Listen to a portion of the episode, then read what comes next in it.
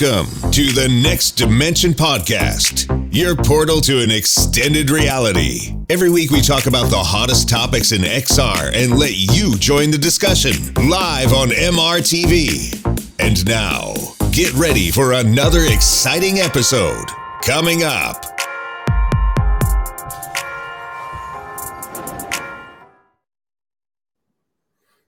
Hi, welcome to season three, episode 10 of the Next Dimension podcast, your podcast that's all about VR and in the future also some of AR. And today I'm super excited because we have super special guest Martin, also known as Sweviver here.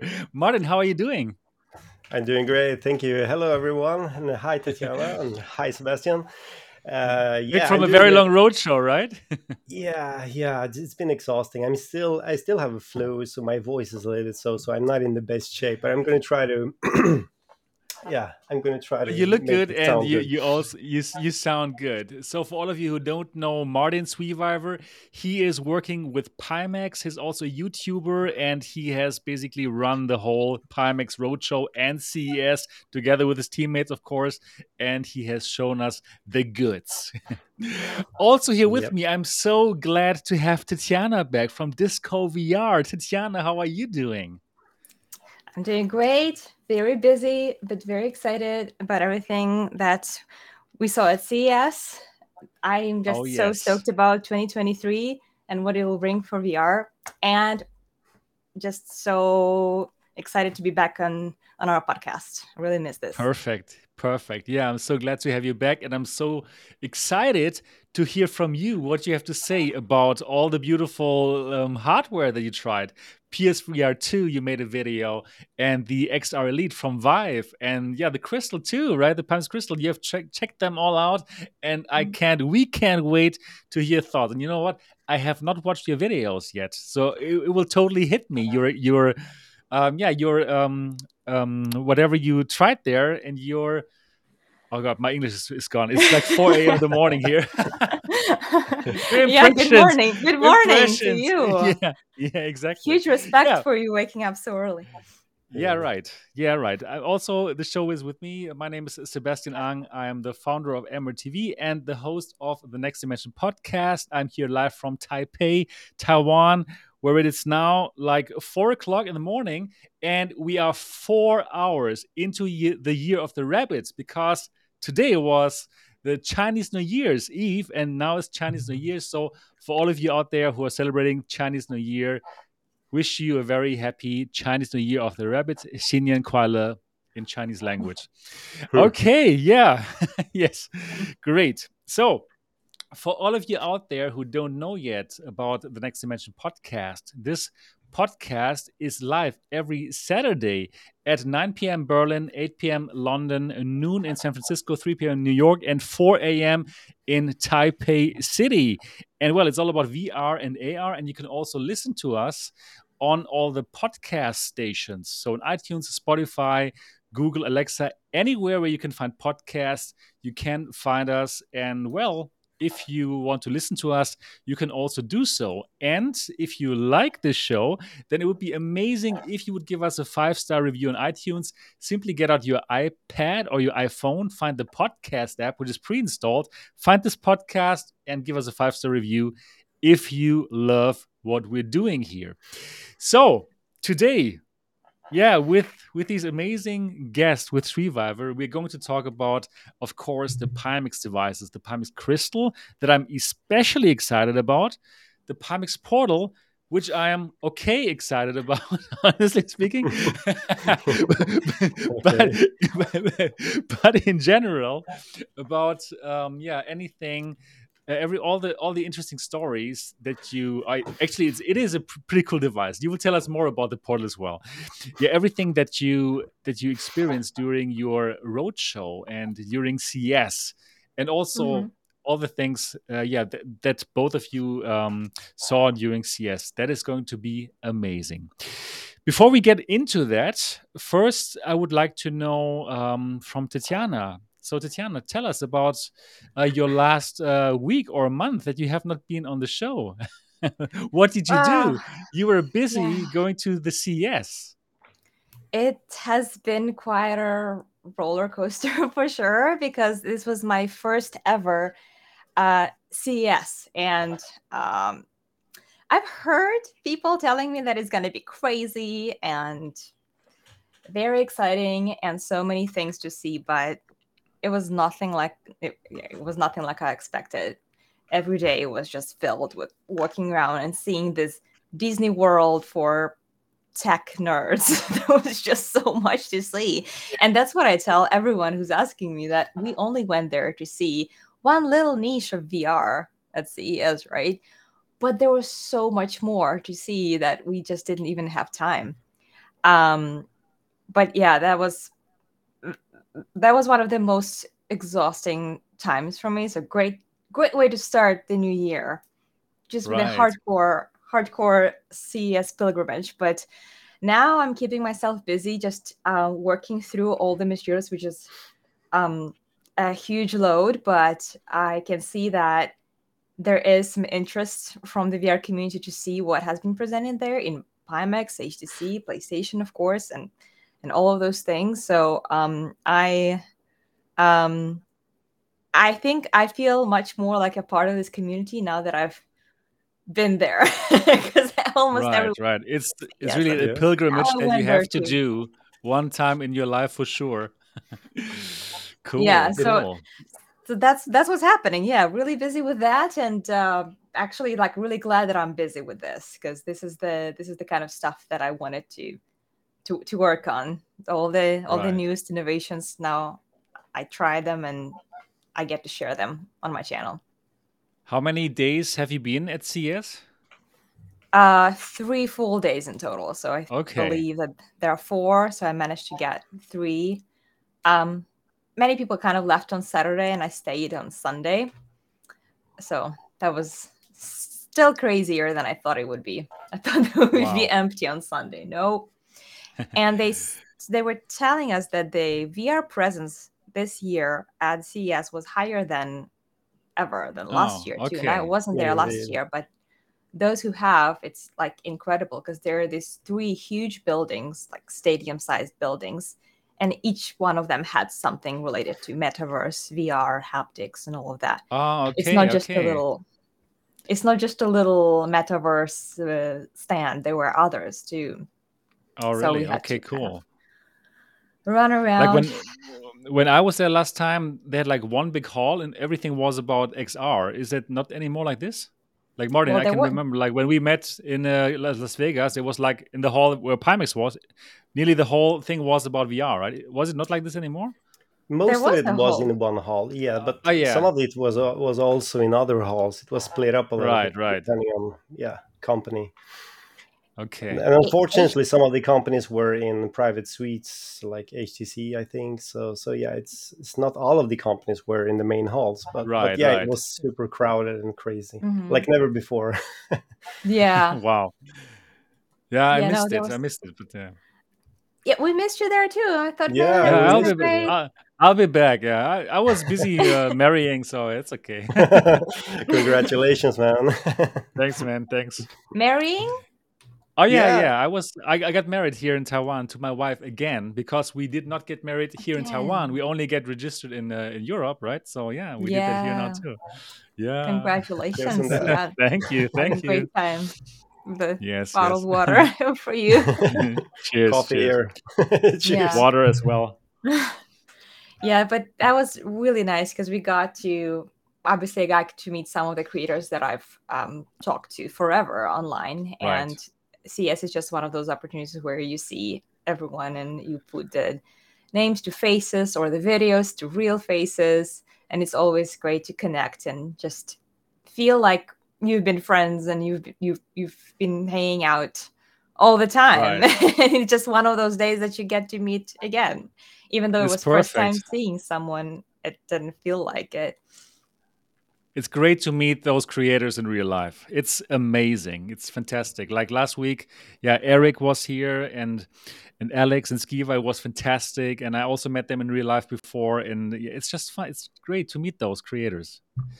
And uh, yeah, actually, one of the one of the creators that I met for the very first time in my whole um, VR career was Sweviver. you were like I think you were the first person I met in real in real life, and we didn't even know each other. yeah, I know. Right? Actually, we yeah you you knew me. On, I have that on video actually. I made like a two minute I, video with my phone. Oh, I was oh, like, perfect. "Hey guys, this is MRTV." I have the still have that video. I, okay, I sent it cool. you. yeah, yeah. Some one time, yeah. It was in it was in VR days in Amsterdam. Yep 1995. no, I have no, no, idea when was it. Uh, 19, 2000... uh, no, it was 2017. That was at the 2017. Pimax. Yes, the first time yes, I right. actually met Pimax uh, in. Ah, okay, okay, yeah, wow. So that's why that, that was the reason I went. yeah, that was yeah. the reason I went to VR days just for Pimax. Yeah, me too, me too. I, I want to see that unbelievable Pimax 8KX, 8K, 8K. I couldn't 8K. believe what, what what they were saying there. It was really yep. cool. oh my god! Yeah, I can remember you were there. Moment. Yeah, it was. It was. Uh, you were there, um, and then yeah, you're making video, and you said like, "Hey, I'm a YouTuber too." Mm-hmm. And I didn't know you until then, but then I got to know you, and it was pretty amazing. We yeah, had cool, like two thousand cool. subscribers or something. I remember it was like really early. Exactly, exactly. Yeah, cool. Yeah, cool, uh, Tatiana. That was your week. There was, uh, or anything else you would like to share with us? Um. no, I mean, since I came back, um, honestly, I, I probably all the content I was even putting up was about the CES or something right, that I would right. expand on the, the PlayStation VR. Um, and um, just trying to balance out work, work, and life. Uh, that's that's that's been my struggle so far, but um, but it's been an interesting start of the of the year, definitely. So right, yeah, and glad that you're back here on the show for sure. Yeah, fantastic. Yeah. Okay, Martin. So, for all of you who don't know Martin, uh, also known as Sweviver, he is the European marketing director of Pimax, and he is the one who's getting things done at Pimax, which is great. So, uh, Martin has organized and like actually put into action the Pimax Roadshow, where people could try out the Pimax, the, the, new Pimax headsets. And one of these stops was actually in Dortmund, in Germany, in, at my headquarters. So that was really, really cool. So, um, Martin, uh, tell us uh, how was your last week like? We're going to get to the roadshow and CES later. Just tell us now, what is your like life like now after CES had finished? Uh, I'm, still trying to recover. Actually, I'm, I'm spending a lot of time. as I said before, I still have a flu also, so I'm just trying to recover from that. It's uh, both me and Josh got it. Actually, half of the Pimax team got it, like a flu after after the trip. So, so yeah, it, has been rough, but but yeah, I'm getting better. I'm spending a lot of time with my son also at home. He's turning oh, two in like a, in a week from now. So yeah, it's it's I'm doing great. I think. perfect. When are you going to put the first Pimax on his uh, head? they say we uh, we should wait until you're seven years old with VR. Okay, okay, yeah. Another five years, I think, uh, until yeah, Pimax right. 24K is out. I think. no, at that time, it's oh, already the 68K. Break in, break in. exactly. No, I think in, in five years. Okay, wow in five years. That's probably think, Pimax 72k or something. Yeah, right. But I think, yeah, um, yeah well. at that at that time Pimax should be uh, really big already. I, I, know that you that Pimax has grown quite quite rapidly. I can remember in the very beginning they were just a couple of people, right? But now, yeah. how many people are actually at Pimax? I don't know exactly how many it is, but it's in in Shanghai. I think it's like three four hundred employees already. Wow, we have four that factories now. Yeah, we started with one one small factory. Now we have four of them in uh, Shenzhen and uh, Shang, uh, Shanghai area, and uh, some of them are dedicated now for the crystal and portal. So yeah, it, it's what? happening. Uh, quite a lot of things. okay, so in five years, you have completely conquered the market and are the market leader. Hopefully, let's that's the plan. let's make that happen. that would be cool. that's the well, plan. I, I absolutely I absolutely root for you guys since yeah, you. I love it that you're pushing the envelope. It's really cool. So Thanks. it's very special. We will talk about that later. Okay, so for you now, it's more relaxing. Um, Roadshow has finished, CS has finished. So you're on, on a break now for a couple of weeks, or well, I'm not work? on a break. I, I do. I have a lot of stuff to do still. I mean, I'm taking care Pimax of boxes behind of you. Yeah, there are some Pimax boxes. this is just this is just like one percent of them. It's, it's yeah. Oh, I have no. a lot of things.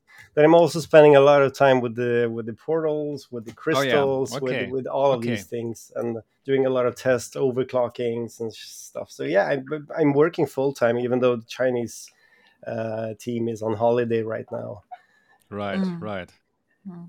But it's good that they they have some holidays. I mean, the Chinese oh, yeah. work very hard, right? Like, so it's good that give them a week or so to recover. Yeah, they definitely need that, and especially just, especially the yeah. especially the engineers who has been working like day and night recently, and uh, I mean the past months, and also the team which was with us in Europe and uh, United States. I mean, we I, I was you know really rough on them so they, they had to, to work pretty hard over there with together with me and josh and the others so so yeah they, they need that vacation i think perfect and so yeah, exactly. i by the way was was interesting to see how actually the interest in Pimax kind of grew almost overnight after CES when Crystal yeah. or um, yeah was announced. Um, I remember, I think it was like only me and Sebastian who really covered it on on our channels. There wasn't for some reason yeah. much traction going on, and then obviously yeah. the roadshow happened, and I'm like, guys, this is like really this promising. great, actually, yeah, it's great. Yeah. Like if they really fix those things they promised they'll fix, like it's going to be an awesome headset. And then people were excited, but still there wasn't much like traction going on. But after CES, when everyone got to try it, and it was an even improved version, you can see it everywhere now. people yeah. are covering it and um, was brought more to the audience by other creators. So it's a it's a great path. Like I can totally believe then a year yeah. from now the company will be so much bigger. Yeah, unfortunately, we didn't so. get we didn't get as much media coverage as we hoped for during the European roadshow in the beginning, uh, back in November and early December. But but yeah, during CES it was a completely different thing, and of course it's a much larger audience, uh, way more people from the industry itself rather than uh, enthusiasts and people from forums and stuff. But I have to say though that the people, I mean, all the impressions we've got uh, from the first European roadshow, which was going on for like three and a half weeks, and then the um, United States roadshow, including then CES. I mean, all of these impressions are so important, no matter who you are and what what kind of person you know actually test the headsets, especially those enthusiasts and those you know high end geeks just like me. I, I, think those impressions are really valuable, even more valuable than right. some media, I would say, like like newspapers and stuff. Because newspapers make mix headlines, of course, but it's it's, it's the yeah, people who actually use when they when they put it on, they don't know what's happening, right? I mean, like yeah. we really know. Like if right. we see something's wrong, then we'll see it and tell you guys, right? So yeah, yeah, cool, cool, cool. Yeah, we're going to talk more about that all the good mm-hmm. roadshow stuff later and CES. Yeah, so we're going to get that, to that very very soon. Yeah, mm-hmm. okay. So let me also tell you what I was doing here in Taiwan. I was also doing a bit VR, not only VR, but also something other, some other immersive things, which which caught me by surprise, I must say. So first of all, I'm slowly getting back into uh, virtual reality. Um, yeah, first I had to do lots of things here, like uh, move to the new place, to this place here, go to IKEA and buy some stuff for the background to make it not too boring, right? But now everything is kind of set, so I can start to do content again. And yeah, I was doing some. I started slowly with playing Beat Saber and trying out the new uh, downloadable content, like rock the rock music content. I really really enjoyed it very much. So i'm going to play that more and slowly getting back into actually playing vr and you know once the playstation vr 2 hits i'm going to do that even more because i'm uh, yeah i'm a big fan of streaming and then getting like feedback from the people like being able to interact with, with the people while playing something and with the quest 2 and the pico 4 that doesn't really work so well Yeah, I don't have a I don't ha- I don't have a Pimax device here yet, but probably that is going to change hopefully very very soon. That's something we're working on. Yes. I don't okay. have one either. Well, you know, I, I was looking at my wall, like something, something's missing there. I'm like, what, what was it? Oh, yeah. Right, right. Here, I need, don't worry, I need a very. Here, there's lots of space here, right? PSVR yep. two and uh, Crystal.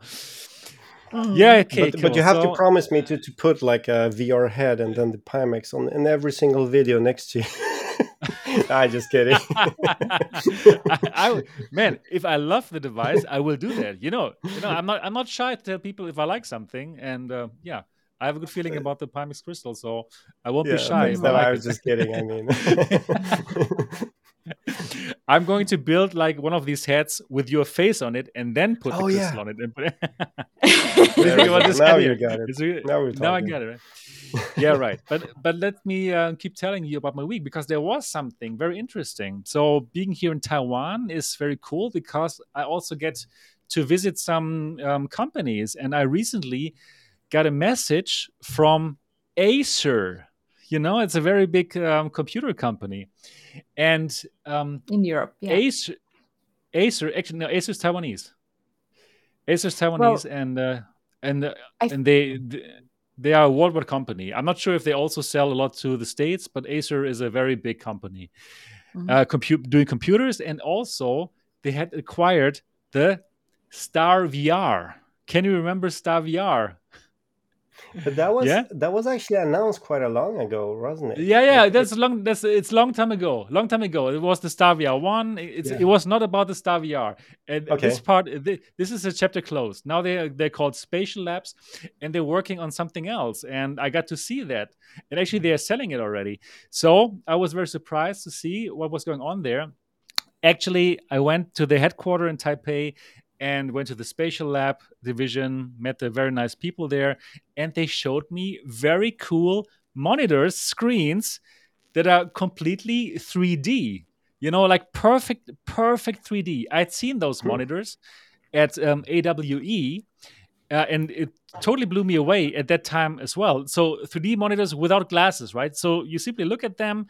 Um, they have some cameras. They track your eyes, and then they send uh, the picture to your eyes, like a different pi- picture to the two different eyes, and you can move, and it still it stays perfect 3D without wearing the glasses. So that's cool. And I'd seen something like this at AWE, and and also with the high resolution, and these were super high resolution, like 4K displays.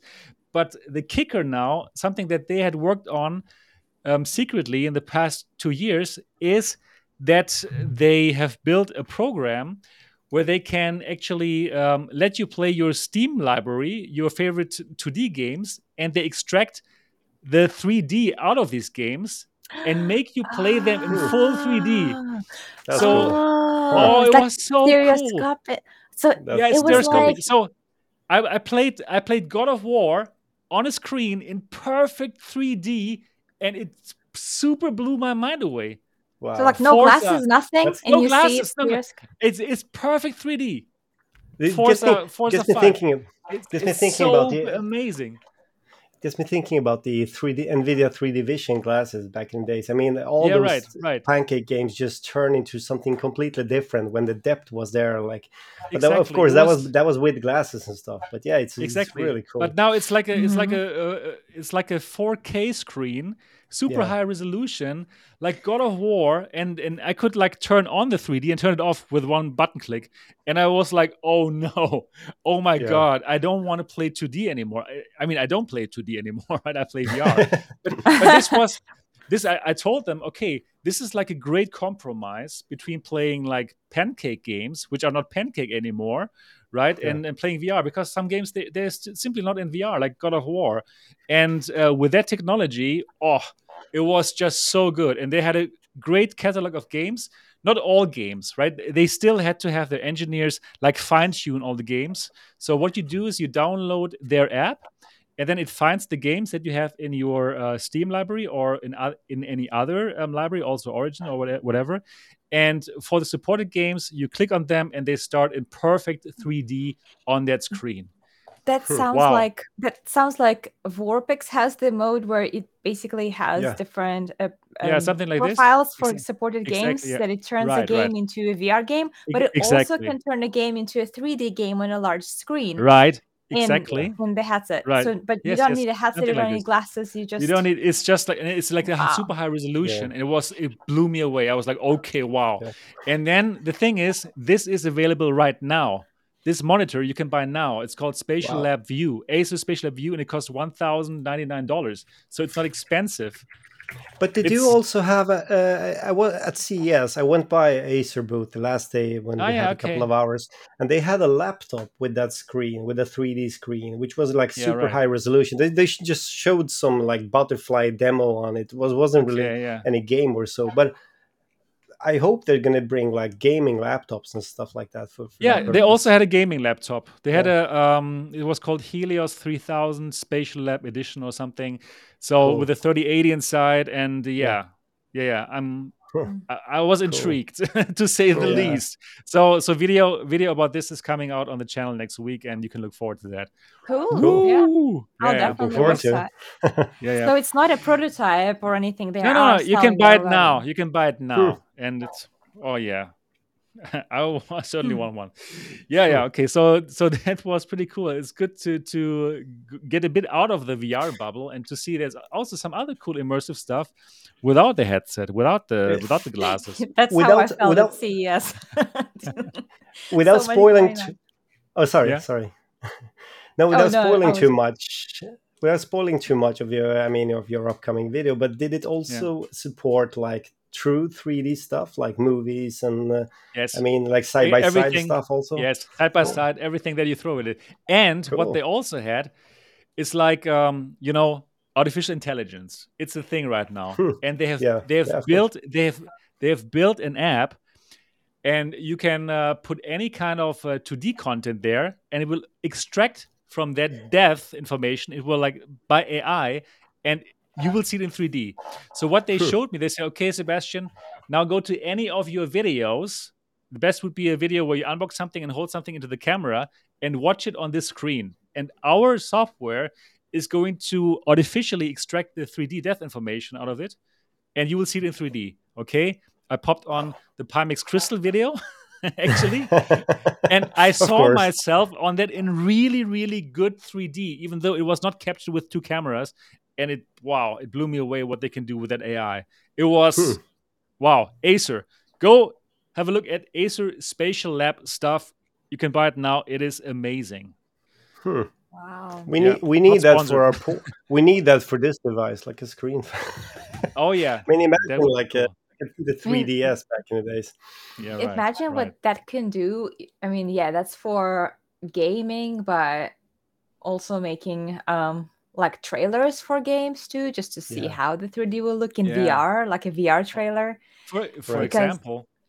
Yeah, I'm all for like 360 trailers, but uh, just a 3D trailer would be even. It's, it's just and and the 3D is not just uh, 3D as in death. It doesn't just go into the screen; it comes out of the screen as well. It's really cool 3D, just like you know it from the 3D movies like Avatar 2 or what. yeah. Them. So yeah. So it's it's really cool and it's affordable. Thousand thousand dollars, thousand one hundred dollars for that screen for that monitor. Which, which even has a battery and it can run without um, without power for five hours. Yeah, okay. You see, I was very intrigued.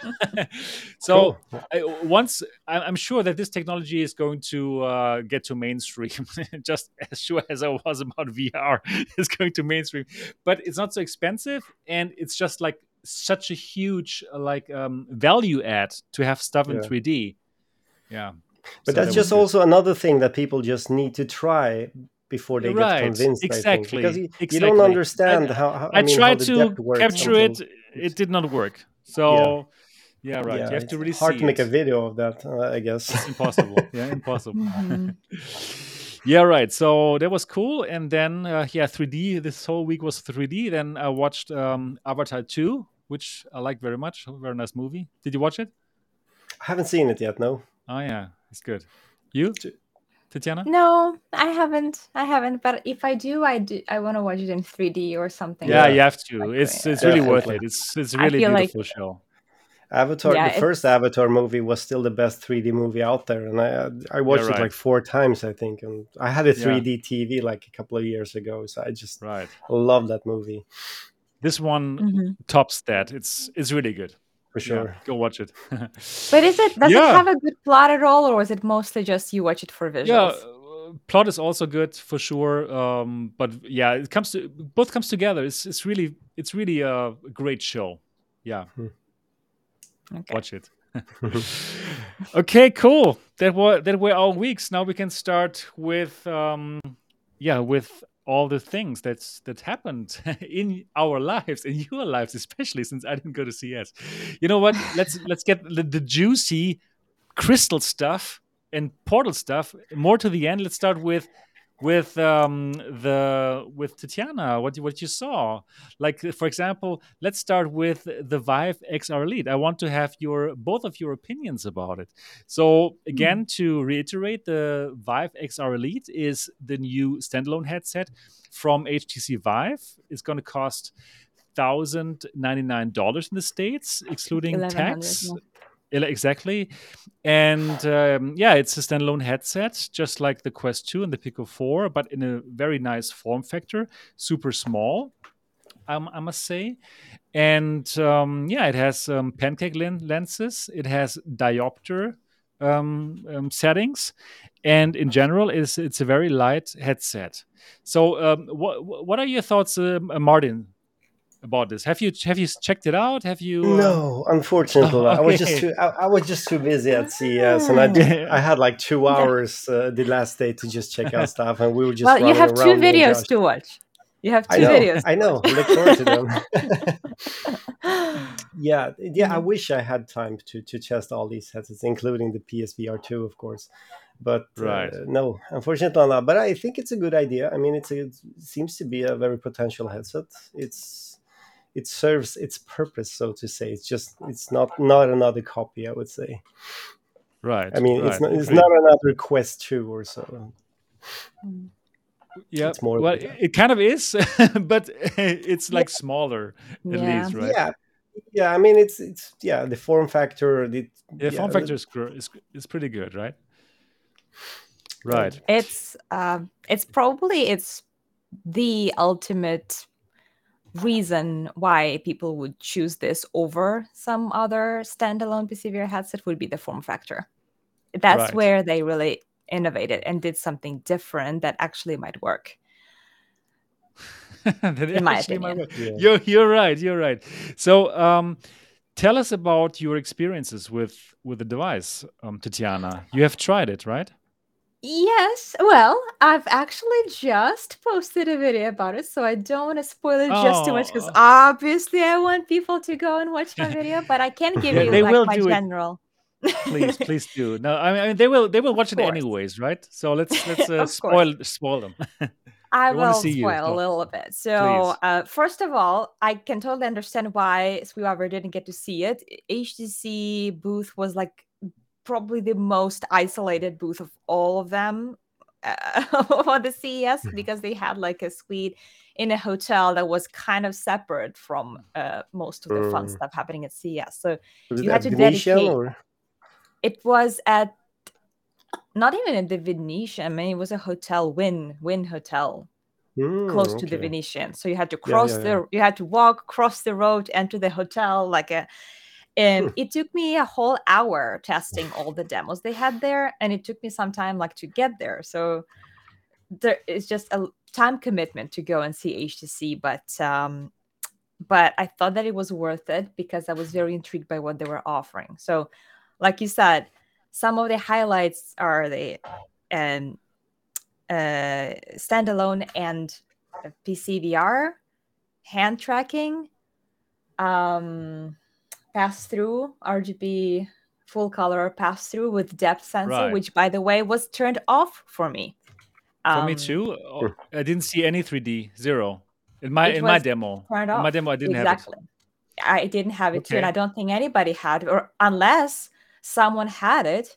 Otherwise, people who are saying that it's the most amazing pass through that I've ever seen no. are lying because I didn't not. see it was just like Pico 4 the same thing for yeah, me exactly exactly right? that's what I thought it was very clear yeah, right. much more clear and less fuzzy Absol- than uh, Quest Pro like super Absolutely. nice Absolutely.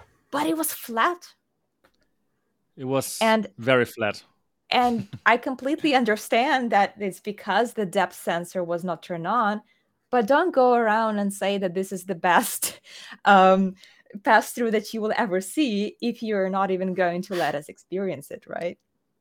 Yeah, yeah, I so, agree. I agree. So yeah, so that I, I also I really hope they can make it happen with that depth sensor because mm-hmm. still they only mm-hmm. have one RGB picture, so they have to do some software magic to to actually make it happen. So depth sensor mm-hmm. doesn't automatically mean okay you have 3D vision. You need two different different pictures for both eyes, right? So mm-hmm. I yes. hope I, am sure they could. I know Meta could make it happen for sure. I also hope that Vive can make it happen. But but the let's say it like this. Yeah, I, I mean, I I hope they can. I mean, they could do the clarity thing, right? And I uh, yeah, actually got thing, like at first the first time I saw it, I was playing Maestro VR. That was one of the demos they showed me. So Maestro is the one where is a it's a musical conductor simulator where you conduct, you know, uh, you are the conductor in VR. And they added a pass through mode to it where you turn around and you see your real environment. And I haven't realized it at first. I saw the booth and I kind of thought I'm still in the game. And that's how clear okay. it was. It it just it didn't have any of that fuzz at first like wait this is the booth right but it felt weird because it wasn't like I, I couldn't perceive the depth that's why i'm like this doesn't look like real life but it also doesn't look like a game. So for a second, I was confused. The clarity was the next. You were in the metaverse. That's why you were confused. yeah, Viveverse. Um, yeah, so that's about the pass through. Um, okay. what about you? So yeah, you, you you kind of I, I watched exactly the video the too. I watched the video and I was so relieved because like I'm not crazy because I was watching yeah. some others that were saying this is the absolute like revolutionary pass through and i'm like mm. no. so i'm glad that i wasn't the only one who no no was just a little bit no. skeptical. Yeah. Yeah. So um what other demos did you try? What other games did you try when you were um i tried um this open open brush thing where you can paint into into the virtual reality into the reality. Did you try this as well Mm-mm. No. Okay. No. I tried some uh, um, Steam VR streaming of some app where it was just like uh, you watched a scene. Uh, I don't know, some history scene. It was a bit dark, and nothing too special. Then I tried. Um, uh, did you also do this the streaming, the PC VR streaming? One game. Uh, oh, one game. VR Mirage. Oh yeah. Okay. No. Okay. This one I didn't do it. How was it? How was uh, the streaming? So, um, I will tell you this: they used uh, a a laptop. So it was not good. no, no, no, no, no. That's, here. That's not what I'm saying. Laptop. Yeah, they had a laptop there. Exactly. They had a laptop mm. at the CES, and they connected it with Wi-Fi. Right. Imagine the Lots quality that you would there. get with a Wi-Fi wireless yeah, connection right. to a laptop that can never compete with like 3080, 3090. Um, of course, Pimax had like a stepped up with that, had a really good GPU for testing uh, um, Crystal. So that would ensure ensure maximum quality. I know that everything I tried on Pimax was on high or on ultra settings. Mm-hmm. Um, with Kayak, I kind of felt like it was either low quality or medium quality. Mm-hmm. because mm-hmm. things were kind of blurry and not as sharp as the Hazard probably could show with 4K resolution. Um, Got it. So in that sense, I was a bit disappointed that they wouldn't offer like a wired connection, something that they would. Like, come on, you paid probably hundreds of okay. thousand dollars for this suite to show off your headset, and you can't, and, and you're okay with not showing the best it can do. Okay. I, I was a bit confused with that. But the fact yeah, that the wireless connection but the fact that the wireless connection was working without a lag with the laptop with, just Wi-Fi and with all the CES interferences was actually very impressive. So okay. I did like that. What about you? All right. Um, yeah, the the streaming worked, but it was not like that. I would be blown away by it, since I'm already used to very high um, streaming um, quality by Virtual Desktop and the Pico 4 and the Quest 2. So it's it's just tough to blow me away by these kind of things. And yeah, the streaming worked. They use their own streaming software, which is like uh, I would say like capable, but it's not it, it's it's not like as good as virtual desktop. There, there was that was my first feeling, but it, it, was certainly all right for the normal user. But it's it's just like the same feeling that you also had. It's not like oh wow, this is the clearest image quality ever, and yeah, they can't right because the resolution is just uh, normal. It's very mm-hmm. comparable to um, Quest and Quest Pro. Yes, right. Even was. less than than Pico Four. So it's tough to blow me away. So I was not blown away by the VR. I wasn't blown away yeah. by the VR, but I was blown away by the form factor. So I still think yes. this can become this can yes. I still think this can become a very successful device for um, affluent people, affluent business people probably. They want to use it in a in, in, in a plane on the on the plane ride to uh, to the to Las Vegas or whatever, or um, I would even put it on in a in a in the public in the Starbucks. Like I would yes. not put I would not put up um, a Pico Four or a Quest Pro. Quest. No. no. No, I wouldn't do it. I would. It's ridiculous, and I also wouldn't put on a Pimax Crystal in the in Starbucks. But maybe you would take Pimax Portal. Pimax Portal, yes, maybe. yeah, yeah. But so I, I really think that this this can be successful but mm-hmm. um, it, it has a very special audience. It's not the mass market audience, right? If if somebody um, from my friends ask me, "Hey, I want to have a standalone device and I want to play games. Which one, which one can you recommend to me?" And okay, if that person has lots of money, I would probably say, okay, you can look at the at the um, at the XL XR Elite. It's a very mm-hmm. solid headset that is very comparable to the competition, and mm-hmm. it has a nicer form factor, but it's thousand dollars more expensive, right? Yeah. What are your thoughts? Is it is that what you what you also had in mind, or I, I I think I, I agree with you completely. The form factor was the single biggest thing that excited me about it. And that was actually right. the first thing they showed me. Like, check it out. The back battery is detachable and yeah, this is cool. I, I, love it. Yeah, th- this is cool. This is cool stuff. This is cool mm-hmm. stuff. And and I must say, they also made a, a correct point, as in when you buy this device, you know that your data is not going to Meta and not going to ByteDance, right? Yeah, like yeah. it's it's not about your data, and it actually also the same with Pimax, right? Yeah, we're uh, not collecting data. yeah, right. So th- that is actually really something. It's a big advantage in in my personal book, and I think there's people out there who care about these kind of things. So. Mm-hmm. So right? that, that there is another win, definitely. Actually, I mentioned that, but I okay, you gave me an idea. That's for later. um, so this um, so the the thing about the form factor removable battery and hot swappable battery because at first it didn't look like but they said yeah there's you it can work for three four minutes before you need to plug it back to power and i thought ah this is so great and the the fact that it changes to little glass fa- form like glass shape sort of like factor it made me think that Vive Flow was just a failed prototype of XR totally. Elite.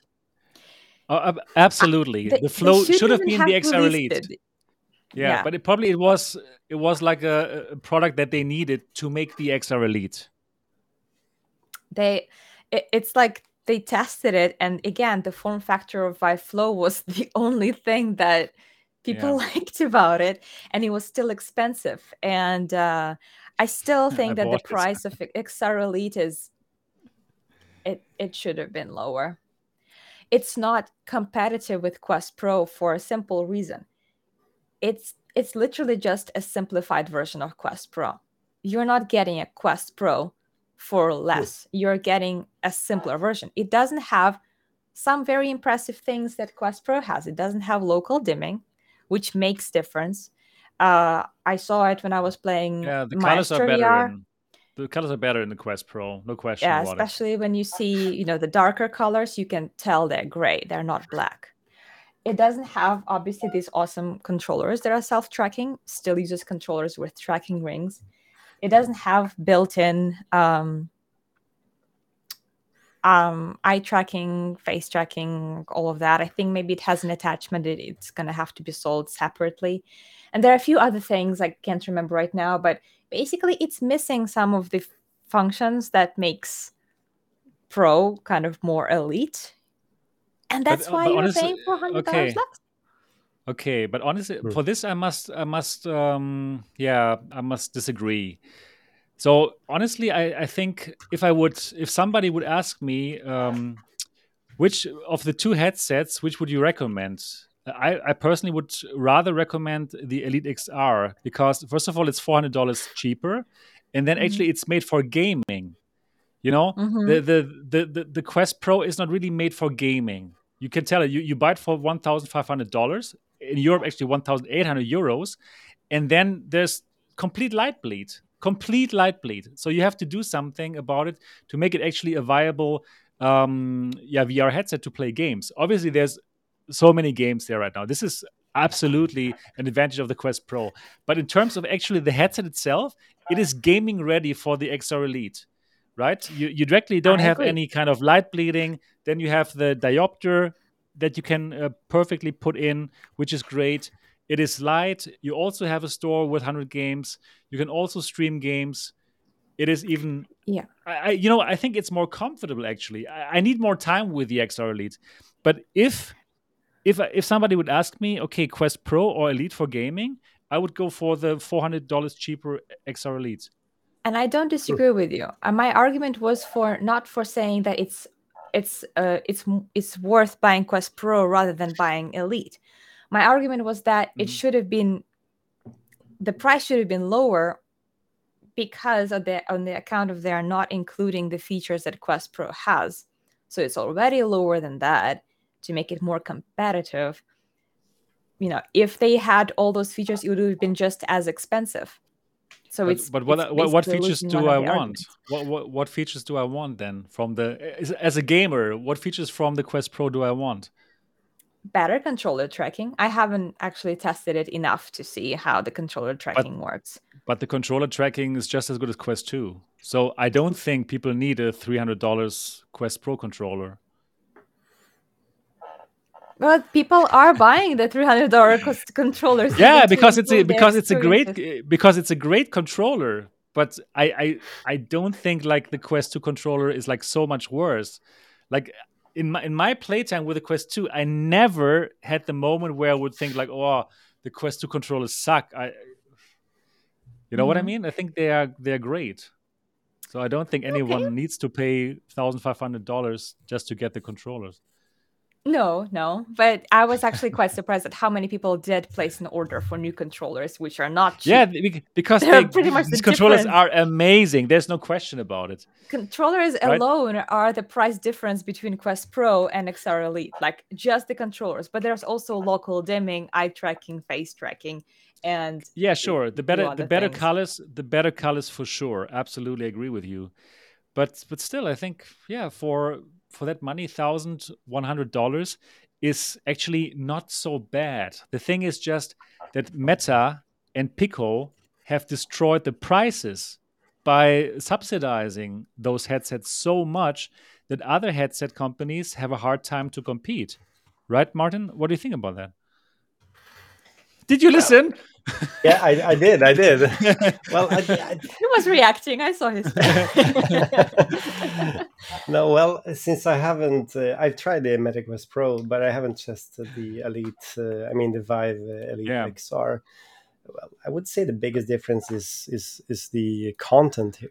I mean, the, right, right. The Meta sure. has that. The Meta has the course, big advantage. Yeah, yeah but i mean uh, i mean that meta hand... actually really like they just meta and and um, pico have kind of destroyed the prices for for they, you know like like for um, they did. like, like Pimax like you because then thousand thousand six hundred dollars uh, suddenly sounds so super expensive compared to those um, four hundred dollars from the Pico Four or the Quest Two.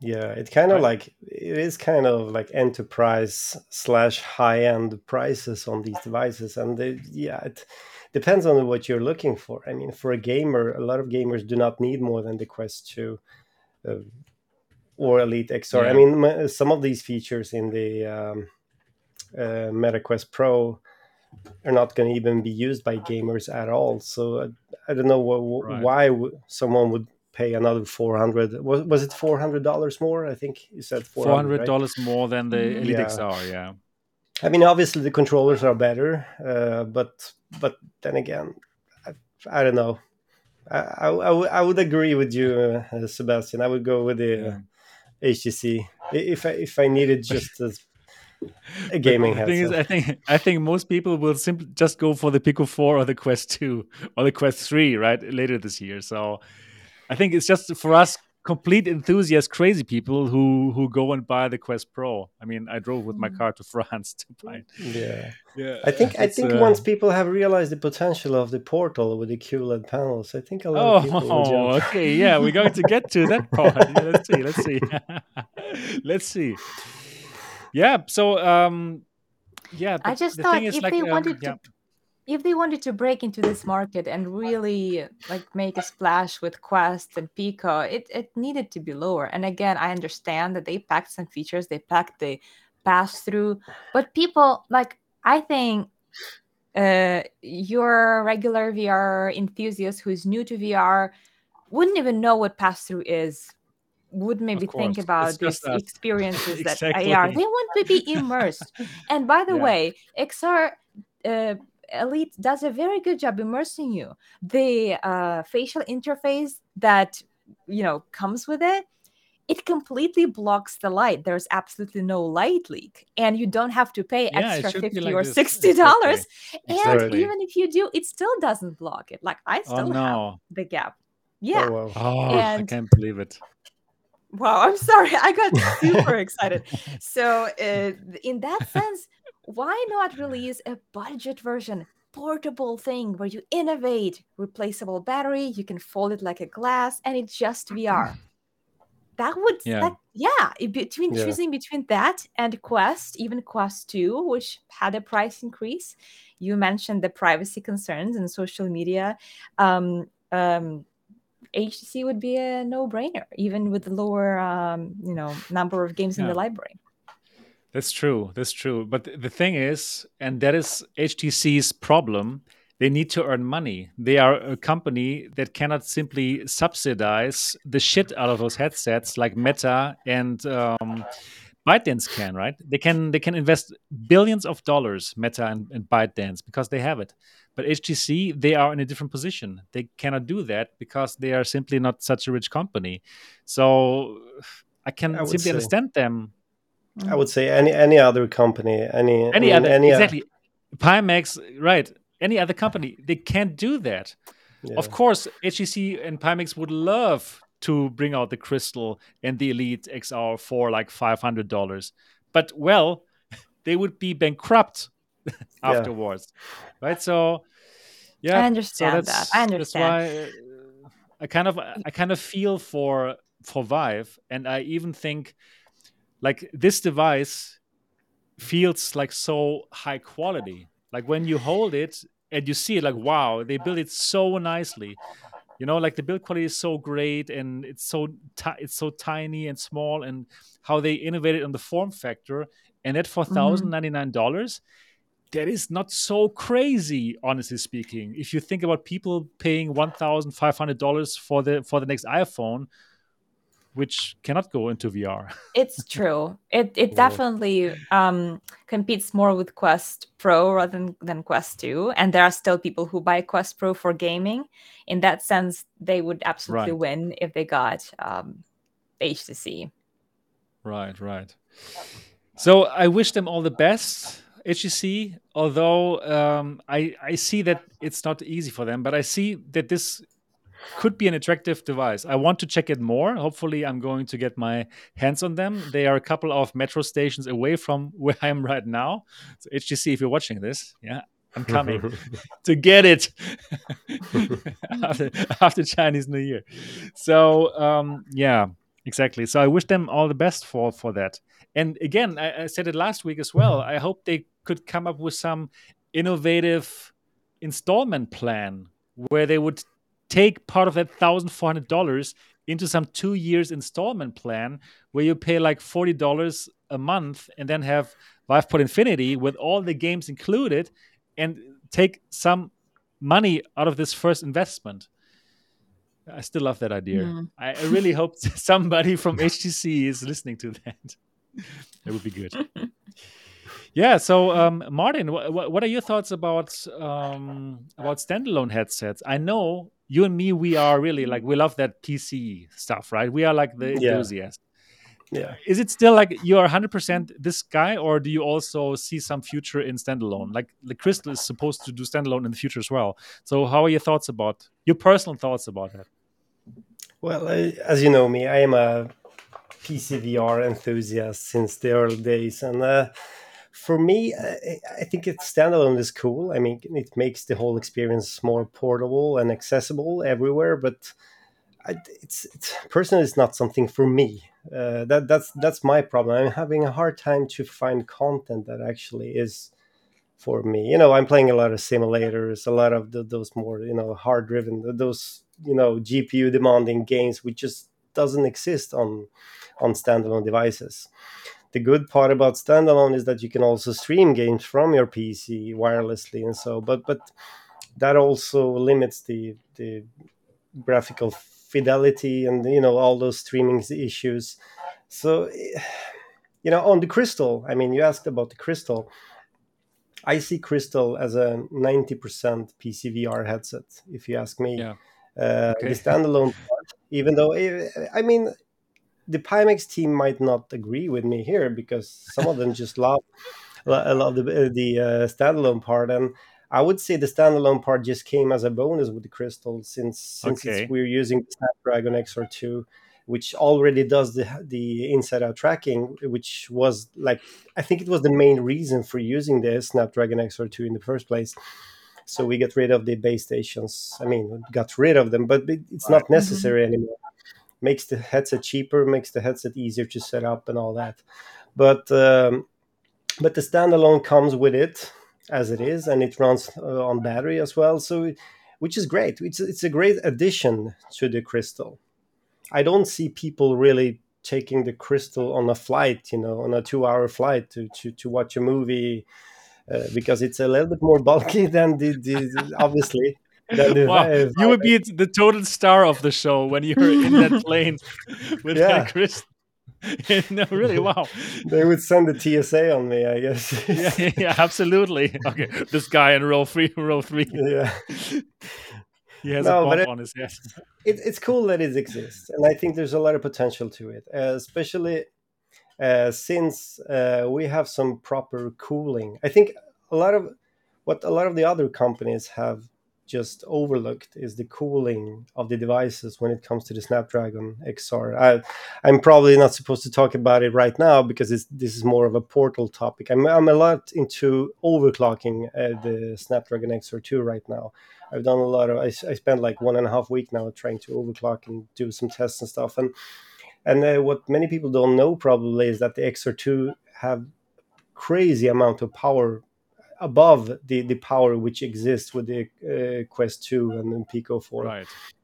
Quest 2 is um, still underclocked. They actually re- increased the um, the frequencies of the GPU recently to 525 megahertz or something. Uh, stock is like stock frequencies are like almost 608, 578 or something. But you can go as high as like 900 940 megahertz which which which i'm actually testing right now on both the portal and the crystal. Uh, and that adds another like 40 up to 50% in performance. So in that yeah. regard i think crystal could really and portal by the way could really shine because we can potentially run the games at a higher resolution not only okay, but, but then you have to pull them down like aggressively right which might yeah i mean we do have aggressive cooling which is not okay. aggressive on, on, i mean on default right the, the, on the crystal with the with the latest batch i don't have the final batch here by the way but um, but the pre-production ones from CES they were basically dead silent when running PCVR at least. Uh, once you start to run the standalone uh, content and especially overclock, it of course it's it, I, I, wouldn't say it gets loud, but you can definitely hear the the wind noise from the fans, uh, the fan spinning. Uh, but it still allows you to push out so much more performance and so much more resolution and more graphical fidelity, I guess, which will be needed for the crystal. And that's where I think uh, the crystal and the portal, for that matter, shines uh, compared to the other headsets because we can actually make those games look better. Okay. On standalone mode. So, so that's okay, one of the things. Okay. But but but, the, but, but then again, I'm still a PCVR user. I'm, I mean, I, I'm not a Beat Saber guy, and I, I mean, playing like Half Life Alyx or something, whatever thing they port into standalone, it will never really be the same thing as playing a, a PCVR game like natively. Mm. You know, you made it sound a little bit like the standalone feature is almost like a bit of an afterthought but it's not really like that because obviously supporting and maintaining and updating the library of standalone games to make it still competitive to you know with other standalone is a big commitment and a lot of work. Oh, yeah. Yeah. Have, no, has there been consideration to not do it just so that the team can focus on more of the PC VR support rather than in improving and make you know maintaining the library that is not even the main goal of the headset in the first place? Yeah, no, I think no, uh, Martin, Martin, you just mentioned right. The, the, team would probably disagree with what you you. Yeah, said. we have a yeah we have a massive team right now working on the standalone part, and I think for Robin, right. like the founder of Pimax, I think he's just completely dedicated into the standalone part right now. He he does see some crazy. Uh, possibilities with it and uh, as you said we're gonna we're gonna need to commit ourselves completely to the standalone part because it re- requires so much more from us I mean, in terms of content compatibility, you know, all the developers that has to jump on the train with us. Uh, I mean, it, mm-hmm. definitely. But I mean, I, what I said was just from my own uh, perspective. Right. What, as as an right. as a PCVR enthusiast, I'm not that super excited about the P, uh, the uh, standalone part. But I Same I think here. a lot of honestly, are, and I think yeah, and I, and I think it's a great Most, uh, addition after I mean, th- think about it. I mean, you have a great PCVR headset with crystal clear quality, and you can just disconnect the cable easily and just go to the bedroom and just watch a movie or something. And it it mm-hmm. it has its purpose. You don't have to play those you know VR right. games on it. You can do a lot of other things. Yeah. Like on the right, like on the right. Portal, for instance. I, I mean, I was just playing like yesterday. I was testing some Dolphin games. I mean, Dolphin emulator. Uh, yeah, some ROMs and you can you can just easily do that in bed or wherever just playing a, with with the controllers like on a big screen in VR and that, that's just awesome. For me as i am a big okay. enthusiast of of retro gaming and the emulators. And that's just something that's the standalone. It makes it so easy. I can do that Agreed. anywhere. Yeah. Mm-hmm. you, can easily yeah. bring the headset then to friends also and show them okay this is the new pimax headset. Yeah. And yeah i'm looking forward to that as well. Anyways before we totally talk about the crystal and the portal. Let's talk about the PlayStation VR 2. Wow, I must say I'm so extremely excited about it. It's probably going to be one of the biggest things for VR since the Quest 2. And the Quest 2 was really already um, getting VR more into the mainstream. But I have super, super high hopes for the PlayStation VR 2. Uh, what are your thoughts about it, Tatiana? Yeah, absolutely. That was yeah. definitely one of the highlights of CES, mostly even because of how difficult it was to even demo it. You can tell that there was so much demand if people wanted to to see what that headset would look like. You know how they did it? They put the link, and then at 8 a.m. every morning, you'd have to click it and book your demo spot. So and if if you don't know, those demo spots would completely run out within the first 10 seconds. Yeah. I'm not okay. like exaggerating. It would be gone by the time I'm done filling out that form. And it was a very short form. It was like my name, my mm-hmm. email, and the time. Like that's it. It's crazy. But, but you made it. I, I made it um and I actually made it not even uh, because I was so good at registering. Uh, it was because I um, have a very good friend. Uh, so I'm going to promote him a little bit, and uh, his channel name is uh, Jackal Dude VR. He is just the most amazing person ever, and uh, he offered his demo spot for me. Oh, because so nice. I actually didn't get it. So it was amazing of him. Go check out, you know, his channel. And um, just this was one of the most selfless things someone has done for me in the VR community. And yeah, so I, I wouldn't have had that experience uh, probably if he didn't give me that spot. So that was amazing. And um, yeah, I was blown away. I was blown okay. away. And okay. what Tell us more. Like last week already, Eric and Skiva were so blown away by PSVR 2. They were like raving so crazily about it. tell us tell us uh, about the experience. Uh, uh, so here's what, why. What blew you away? What what blew you away? So here's why I was blown away. Um, the entire time I was at CES, I knew that I was going to check out mostly hardware. And most of the things that I've tried, you know, uh, Pico, uh, not Pico, the you know Magic Leap, Lynx, um, HTC, Pimax, even it was all demonstration of tech capabilities of the headset. Uh, very rarely did I actually get to see impressive content that was maybe made specifically to showcase the features of the headset. So PSVR 2 had the most mind blowing content to actually show what that headset can do testing Horizon, uh, Call of the Mountain on that headset was like the perfect choice, the absolute perfect choice because it literally managed to showcase probably like 95% hmm. of everything that this headset can do. You, do. And that's what made think, it okay. Ex- uh, that, that's what made the on, experience complete. Do you think on 22nd of February there are going to be VR content creators who are going to stream Horizon Call of the Mountain? I mean, they would be silly not to. 20 second is gonna be okay. Horizon Call of the Mountain stream live stream. Ah, it's gonna yeah. get crazy. If they figure out how to do it, yeah, they need to figure it out right now how to stream it from you know the TV, do some kind of capture card, just set it up right ah, no, now. I don't. No, I don't no, really it will directly stream from the PSVR too, directly into YouTube, just like that, PSVR one. Oh. Oh, okay. I've never done that. I've never streamed ah, directly. okay, it's great because it will directly show you the YouTube chat in your view, in your VR view. It's amazing. Mm. okay. Yeah. Well, have you pre-ordered yours? Of course. yeah. Of course. We I still think that it's going to be a little bit of a, a race because even though obviously everyone pre-ordered it, I don't think everyone will be getting getting it the same day. I think that they will mm-hmm. be shipping it and receiving it between 22nd and 28th of February. Okay, so it's going to be yeah, interesting. Be... Out of our control, yeah, but okay. I'm like uh, seven hours ahead of Europe and like uh, 15 hours ahead of the US. I could be first if I get it. Let's see.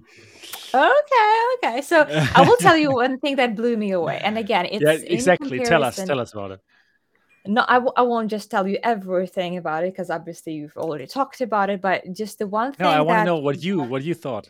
Yeah so we know that quest pro has eye tracking right?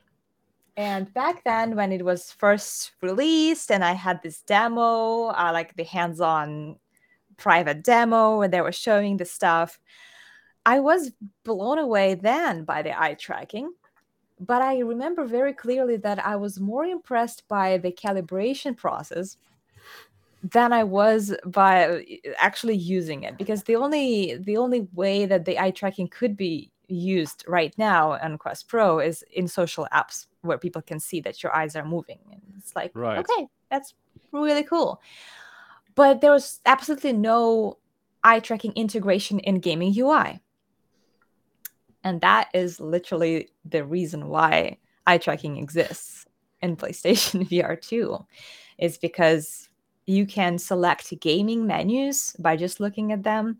Ah, and not okay. just that, but you can okay, interact cool. with yeah so like you don't have to point and click you you can i mean you can click but you can just look at the menu option and select it in the game. So not even in the like playstation menu but it's already integrated in the gaming ui oh that's and, that's beautiful. And yes and that that felt like magic. It's like this is what this is what i wanted. I I don't really care so much about the, the uh, social experiences because I can't see my own eyes. I want to I want to see how cool it is, and and here it is. You can choose gaming menus, and there are even some games that will be uh, using that to interact with characters in the game. I I made actually another video with some of the games that will be taking advantage of uh, all the new features of the headset and one game in particular, Tentacular, it's called, I believe. Uh, yeah, it's from Germany. Yeah, it's from Germany. It's from Germany. Yeah, it's a oh, German cool. uh, developer from uh, Berlin. Um, that's awesome. Now, now I will yeah. know that when I play the game. exactly. So you are this giant monster with tentacles for hands, and there are little citizens that you can help them do some quests, and you can look at them and they will kind of see that you're looking at them and they will like what do you want from me oh, they yeah. will interact with you that and they will cool. give you some quests just because you draw their attention by looking oh, at them oh, and I, like I believe it. resident evil will also have something like that because i read that eye tracking will be used there maybe just for gaming menus like in horizon but maybe to interact with the environment that's what i'm most excited about cool so how about the other stuff? How about the colors, for example? Since um, yeah, you, you, can compare them against good colors like the Quest Pro colors. Um, how about the FOV? How about the resolution? Tell us all about this good stuff. Um, uh, again, that's why Horizon was the perfect game they chose for this demo. I think the biggest titles are Horizon and like Resident Evil, but maybe people would be scared to try Resident Evil. Um, Horizon is just right to showcase those colors, like that splash of vividness right in your face. That first intro scene is just, oh, yeah, that was like lots of jaw dropping happened that day. Um, I have to say though, the clarity was a bit better on Pimax Crystal. Okay, good. So it didn't have the the best clarity. Yeah, I'm canceling the PSVR two. no, no, I was very transparent with it. I especially, especially, so that goes back to the road show when I saw that for the first time. I was trying Elite Dangerous, I think, and there were little holograms with super tiny lines. And usually you would see pixels or you would see them kind of blurring together because they're so small and they're so far away mm. and they're so close to each other.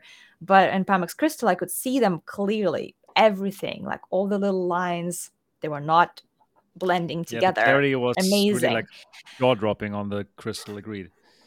And then on um, PlayStation VR 2, I was looking at some busy objects like grass, and it would kind of blend in together. So it, it wouldn't stay 100% sharp, but only when mm-hmm. you're paying attention to like very busy, like, you know, grass or some kind of vegetation. So, but of course, I was being super um, uh, critical of it. So I was looking for the things that would be wrong.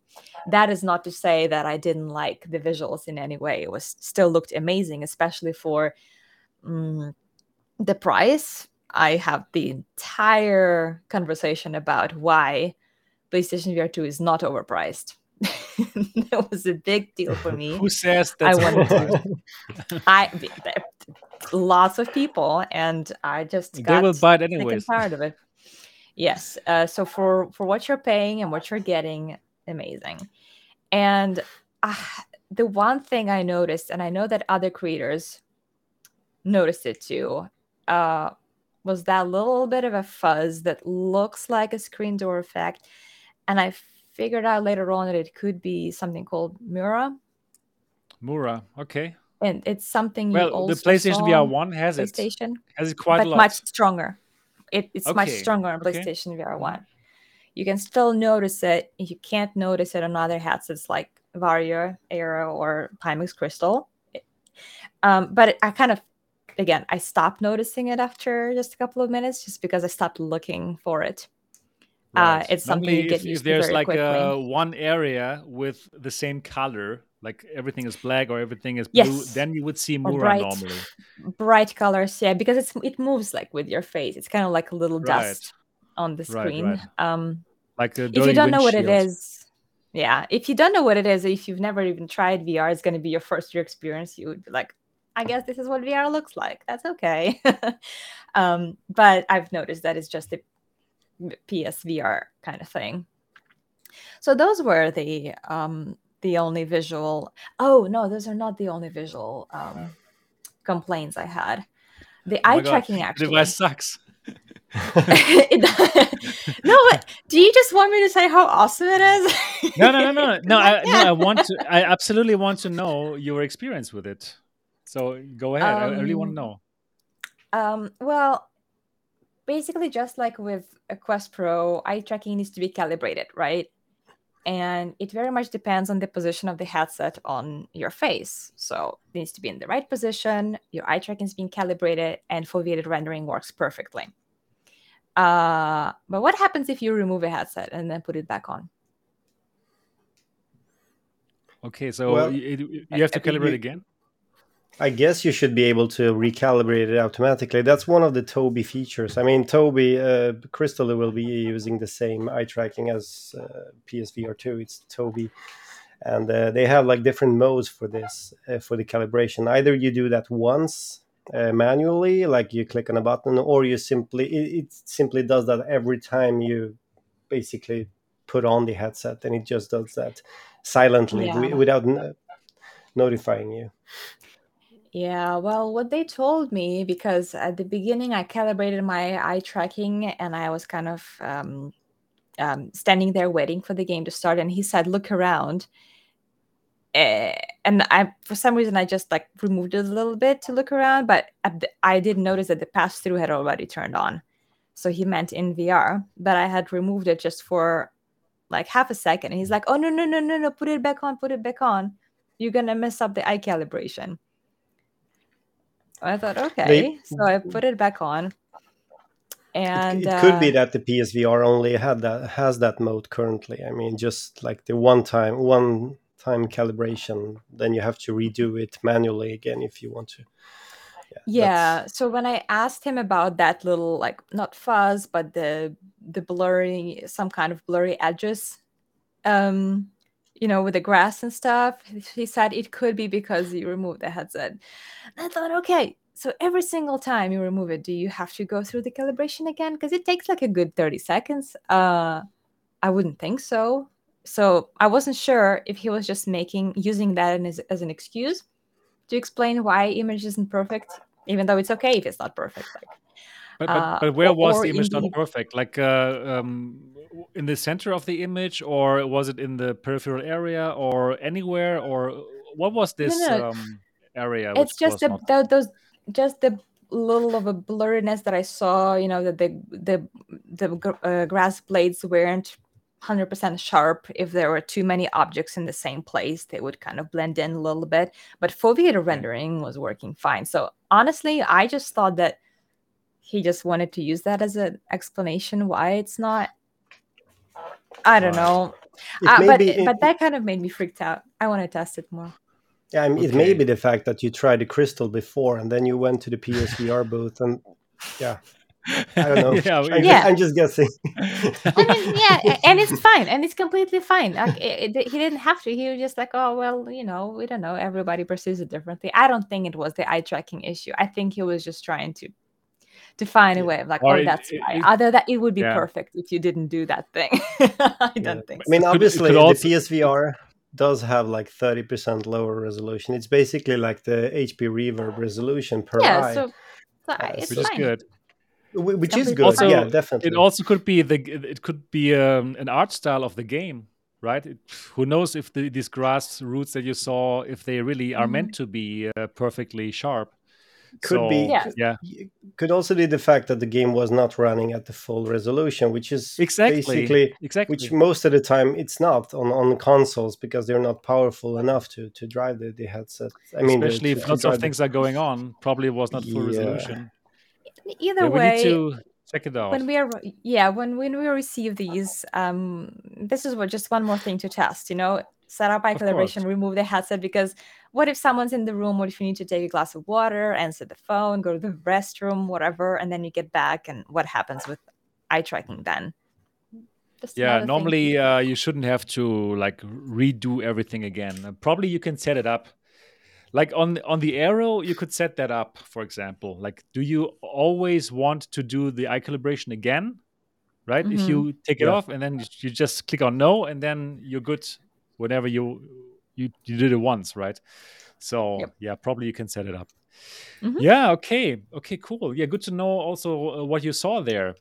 Um, but yeah. overall you were you were still impressed. Um, oh, yeah. how about the the colors were good right? Obviously it's oh, oled yeah yeah. How about no how about the fov oh um pretty good. I was uh was in mm, i like the what is it called? The binoc- binocular overlap? Binocular overlap okay. I i think it was really good and just like with crystal i don't know why i was comparing it to crystal so much that's a good thing because you know the best clarity really good fov i think the uh like the vertical fov was really good too which i've noticed for me might be even more important than horizontal because if it's just like a little bit it looks yeah. like you're looking yeah, through a tunnel but it had like really opened up kind of almost looked like a circle the entire thing um i liked it a lot so with Horizon, I got to be honest, I don't play a lot of VR games lately, and I might be just getting a little bit tired of low polygons and kind of mobile looking games. Uh, Horizon is the first game in, that made me excited in a while. Like a real game, like finally, not a mobile I'm, XR2 game. Yes. I'm yeah, I'm I'm just excited to jump in. I've, it's been a while since I've just played something for fun, not to make content. This I'm mm, gonna play here. just for fun. Same here, exactly. Okay, cool. Oh my goodness, I'm so looking forward to it. Martin, are you looking forward to the PSVR two? Yeah, definitely. You know, usually I'm a PCVR guy, but uh, and there's not. I, I I I used to not get excited about new VR headsets for PC VR because most of the time Pimax is already ahead with the resolutions and all that. But but when it comes to uh, consoles and specifically PC VR 2, I'm super excited about it actually.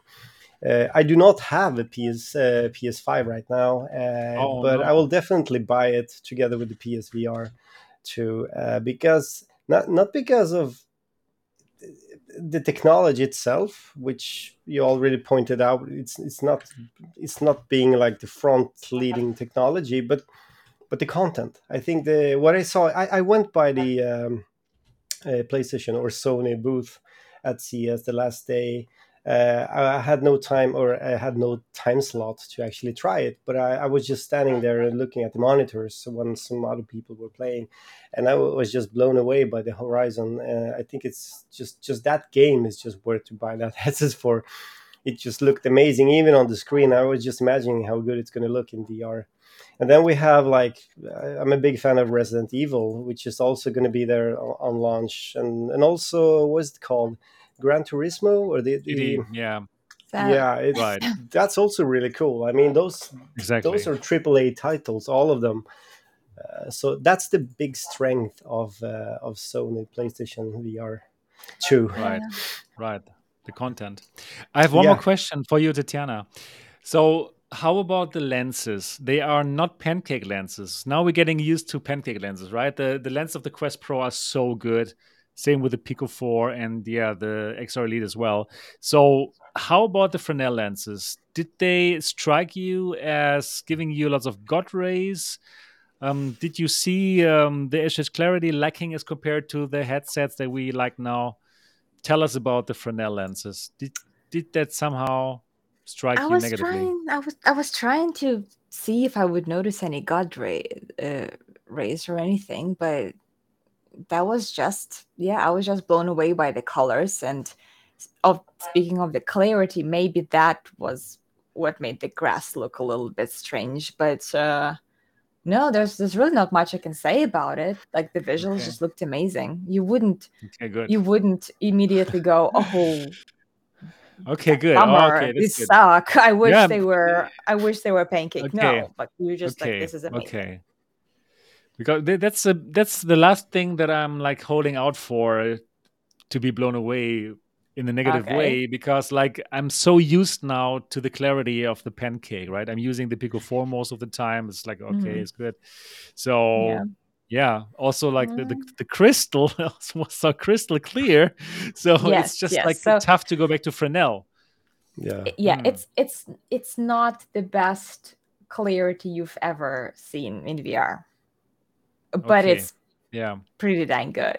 okay, it's okay. good I can't wait be um, one more yeah. month, one more month to go, and then we're going to have the PSVR two. So you haven't so, demoed uh, it yet?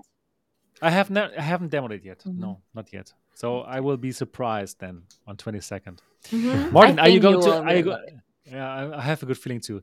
Martin, are you going to get the PS5 then now?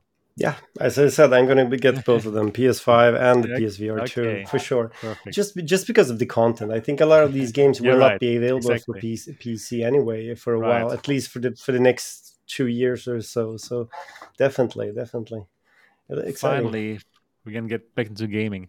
Yeah, cool. Yep. PSVR 2, I think all of us are super excited for it, and probably even more people will get to enjoy VR in a fantastic way you know, we had to start with um, Gear VR or something, right? Or, or, PSVR 1, which was also not bad actually. But now these people, these lucky young people, they, they, get to yep. play PSVR 2 for the first time VR, and wow, they will be blown away. It's going to be amazing. Yeah, yeah cool. Yeah. PSVR 2, one month to go.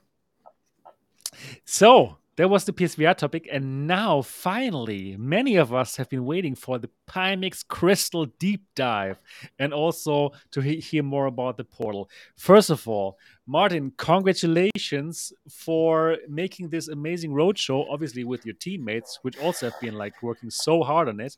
And I met them was super nice to meet them. And and um, yeah, also congrats on the CES where you also showed off all of the good stuff. So tell us how was everything? Tell us about this super exciting time and super tough time, I think, because I've seen you in Dortmund, Germany for a couple of days and you were working so hard with your teammates there. Yeah. was it the same on the whole trip? It was the same from day one until the last day oh, of oh, my god! Oh my god!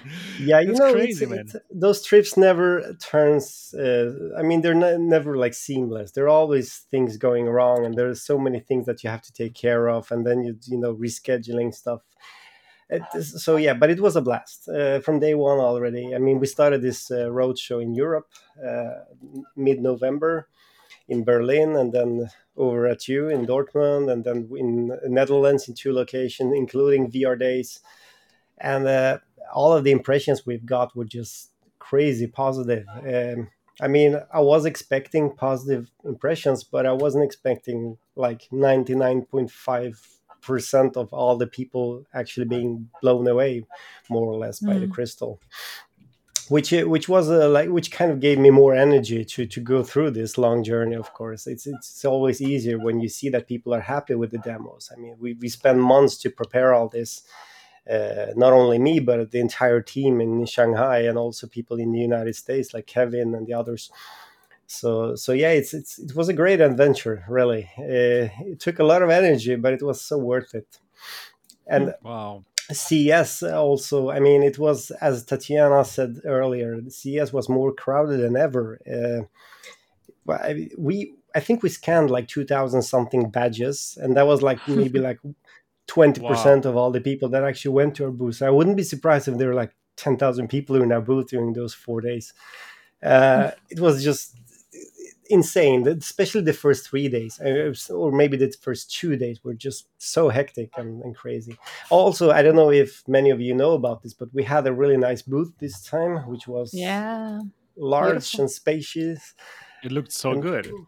Yeah it was very cozy also. A lot of people were just hanging out there especially when it was not too crowded. People just could just hang out there and uh, talk with us and test those uh, samples a little bit more in detail and including a lot of YouTubers. Also, we had so many YouTubers uh, coming by us, not only at CES but also on the road shows, and that was great.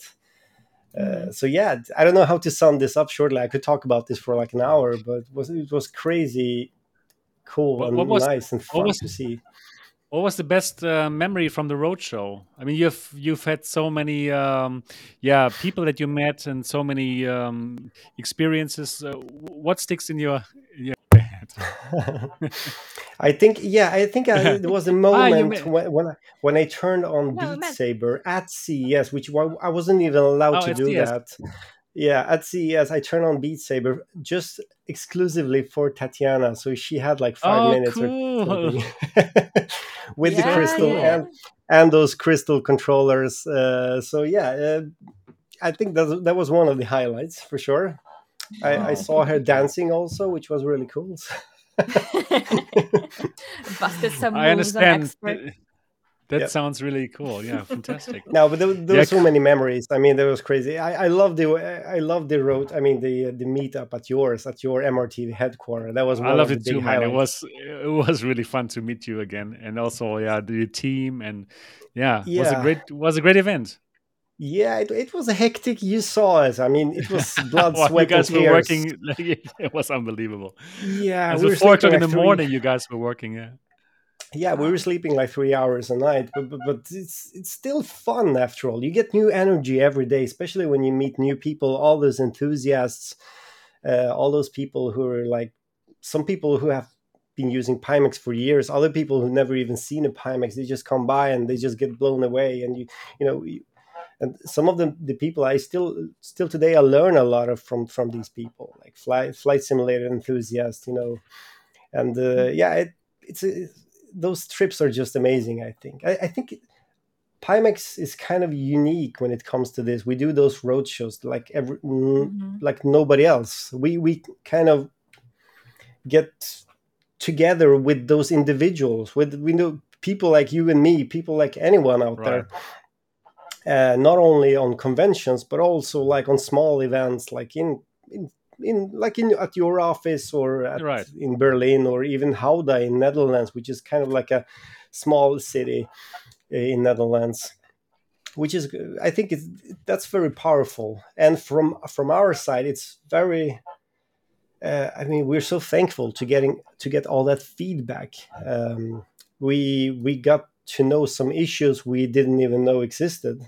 I mean, from you and from some other people, like with the optical um, right. diopter problem, and that would we would probably not even notice or address this problem without without all the people at these yeah, road you, shows.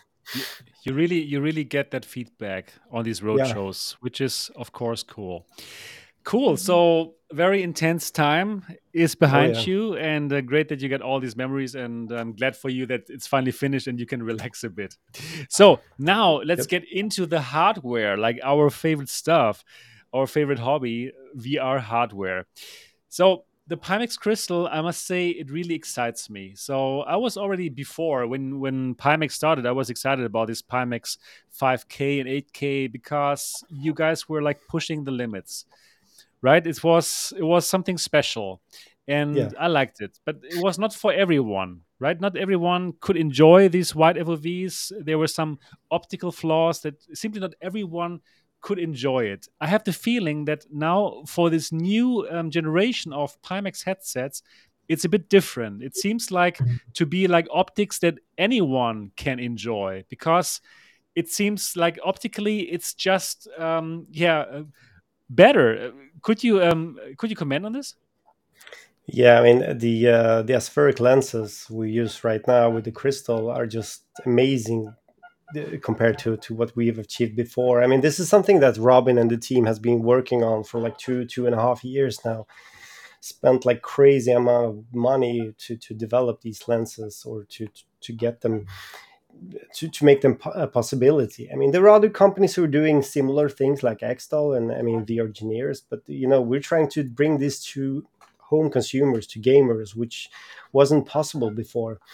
Uh, the the, uh, the aspheric lenses just brings out that clarity, which which we were were not able to to to get on the on our previous headsets, and uh, together with the uh, local dimming and the QLED QLED right. Uh, panels, uh, it's just mind blowing. I would say so. Yeah. yeah, so let's talk about let's talk about um, the device for all of the people who are listening to this podcast or watching it and have never known about the Pimax Crystal.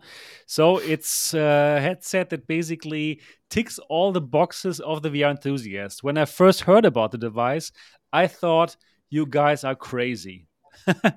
right? I, I really thought like like most of the people thought like, are you kidding us? Is this is this a joke? Because yeah. like you kind of promised everything. It's a standalone headset, but it's also PCVR headset that can do um, wireless streaming with Wi-Fi 6E, but also with WiGig if you want, right? Yeah. And it has this super high resolution of 2880 by 2880 QLED, but it also has local dimming for the perfect blacks. Then, of course, it also has um, eye tracking, right? So you could probably do foveated rendering in the future. And it has, of course, automatic IPD adjustment with motors that would work. And then you don't need any base stations anymore because, of course, it also has inside out tracking and like, uh, yeah, like the standalone XR2 that does the inside out tracking.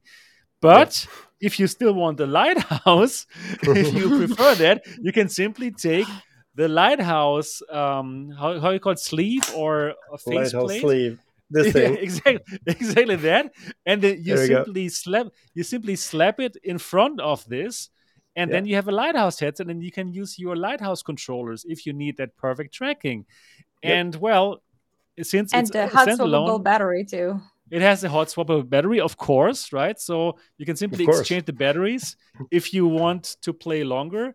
So basically, it has everything that the enthusiast wants, and that will set you back, including a battery, thousand six hundred dollars. Yep. Okay, that sounds pretty amazing. Tatiana, yeah. would you agree? I mean, what are your thoughts about it? About this uh, value proposition? I was watching that and I think like my jaw was dropping lower and lower. But that was of course before I saw your presentation on Pimax Portal where my jaw Which probably is, like broke yeah, the floor and exactly. just dropped We're gonna get floor. to that later. Exactly. Yeah, yeah, but I remember clearly when I was listening to that and I was seeing all these impressive comparisons that you put like here's the pixel density on uh, crystal and then here is i think valve index and htc and some other hats so i'm like where is Varjo Aero where is quest pro those you two know, that like really clear know, and then and then I went to the road show and literally both of those headsets were there. I'm like, oh holy moly, like yeah. they're literally like showing it uh yeah but during the presentation that's when i thought okay they are full of it. They're so full of it. They are not I, like yeah they, they're not they're not for real. They're not for real. And then i totally forgot to mention exactly swappable lenses. So if you want uh, some better lens in the future or down the road somebody comes up with some cool new lenses yes you can simply swap them. So I just thought like, oh no, I, I can't believe this is happening. And from the German community, they were also like, no, no, no, no, that's not gonna happen. But then well, you came around to my studio and you actually showed me the device. And it worked. And it was absolutely the best visual quality that I'd ever seen in a headset. And I must say, I have seen them all. I have seen them all. And it was absolutely fantastic. Um, it was not perfect yet, right? I, I, I couldn't get to try the controllers. It was too early for that. And I couldn't see wireless, but I saw PCVR, and that worked really well. But I did find the flaw, and other people also with a diopter problem, right? But this is something yeah. that you know now and that you have changed, you've solved. That's already addressed. Yeah, we we okay, did a, a, a minor, uh, yeah. We realized that long after, uh, even at CES, we had a couple of units where that issue was not corrected, unfortunately. Okay. Uh, that's okay. why we had some uh, people very few actually, but including uh, at least one YouTuber, I think.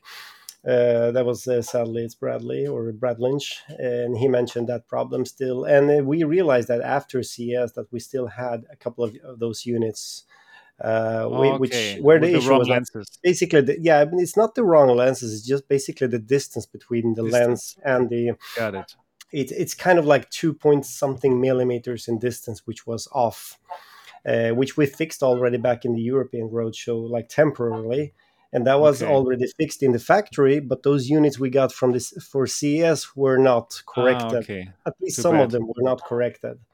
So yeah, th- that was a bummer. Actually, that was that was our fault, and yeah, we learned from that mistakes. Okay, but that's definitely yeah. fixed up on the final units, which are which are being manufactured right now.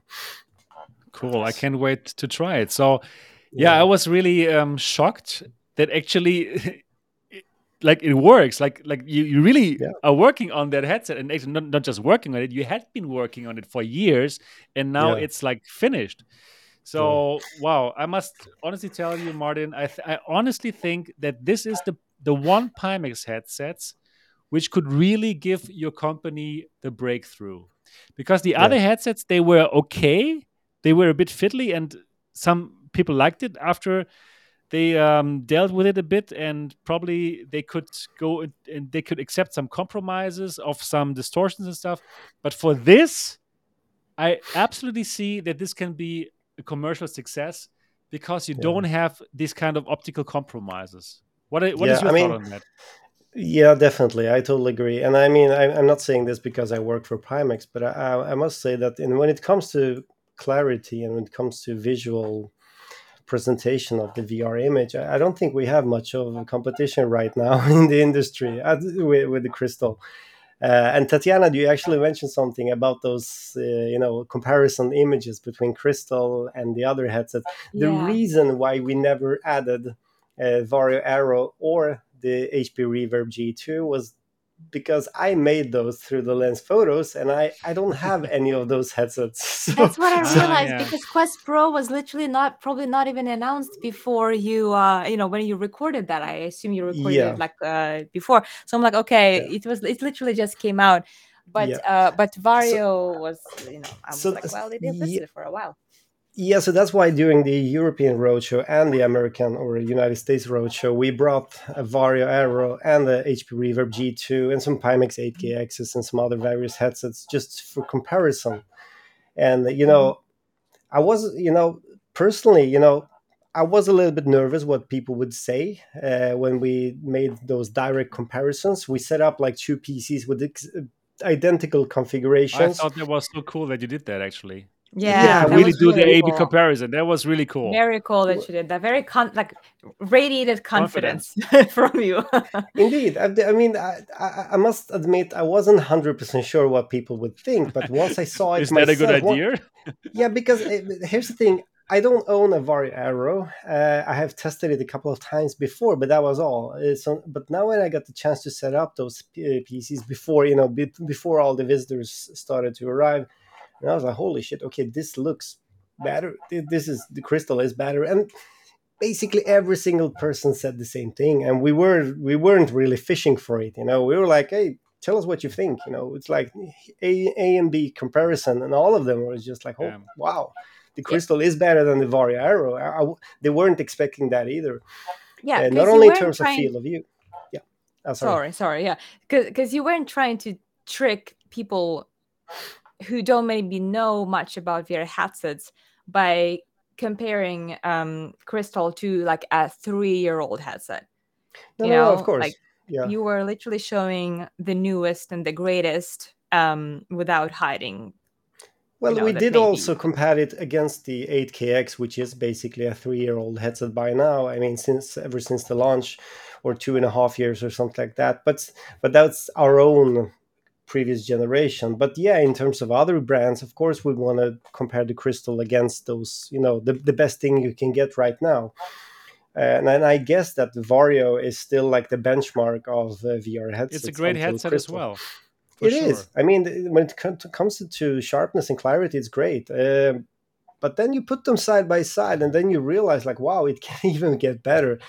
Uh, I wouldn't say like the, the local dimming is so cool the local dimming yes. uh, pers- personally i would say the local dimming is the number one feature of the crystal and and portal by the way on the uh, it's it's crazy how much better the image gets together with those uh, aspheric lenses. It's completely transformed.